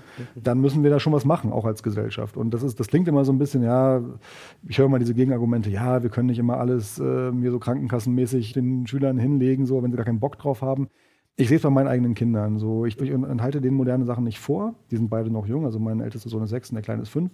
Und die können moderne Filme gucken. Die gucken gerne Pixar-Filme und sowas. Aber ich gucke auch immer, dass sie, dass, sie, dass sie mal einen 2D-Animationsfilm gucken und auch nicht nur von Disney, sondern auch gerne mal einen japanischen oder gerne mal einen osteuropäischen oder was weiß ich, dass einfach merke, es gibt noch viel mehr. Mhm. Und ich bin total begeistert zu sehen, wenn man die da so ranführt und mit denen das auch zusammen guckt. Ich glaube, dieses selber davon Teil sein und so sagen, ich finde das geil, ich möchte das mit dir zusammen gucken, das hilft, weil dadurch haben die eine Vorstellung, also eine Einordnungsmöglichkeit. Mhm. Ja, klar. Und wenn ich mit denen die Konferenz zitiere und nicht diesen neuen hässlichen ähm, CG-Aufguss, ne? sondern mhm. den alten, ja, der, das ist ein irrer Film, finde mhm. ich. Und der besteht fast nur aus Reuses, der ist ganz fürchterlich dreckig gemacht und, und, und sowas, aber der ist toll. Und die Eine Konferenz, Konferenz der Tiere mit, mit Fünfjährigen, vier, Sechsjährigen gucken? Das geht gut. Verstehen ja. die das schon? Die verstehen nicht jeden Aspekt. Ja. Aber die, die kriegen so ein Gefühl. Ja. Und sind sagen so, boah, das ist geil, diese Tiere machen eine Konferenz, sie wollen die Kinder klauen, die Menschen irgendwie zu was überreden und sowas. Also, was da alles drinsteckt an so, keine Ahnung, so politischer äh, Wurzel, also so, wenn ihr das so einpflanzt in die auch so an an Gedanken durch so, durch so Filme, die halt meinetwegen auch ein bisschen outdated, aber Mhm. ich meine, die können das ja auch zuordnen, die merken, das ist ein alter Film, aber die finden ihn trotzdem toll.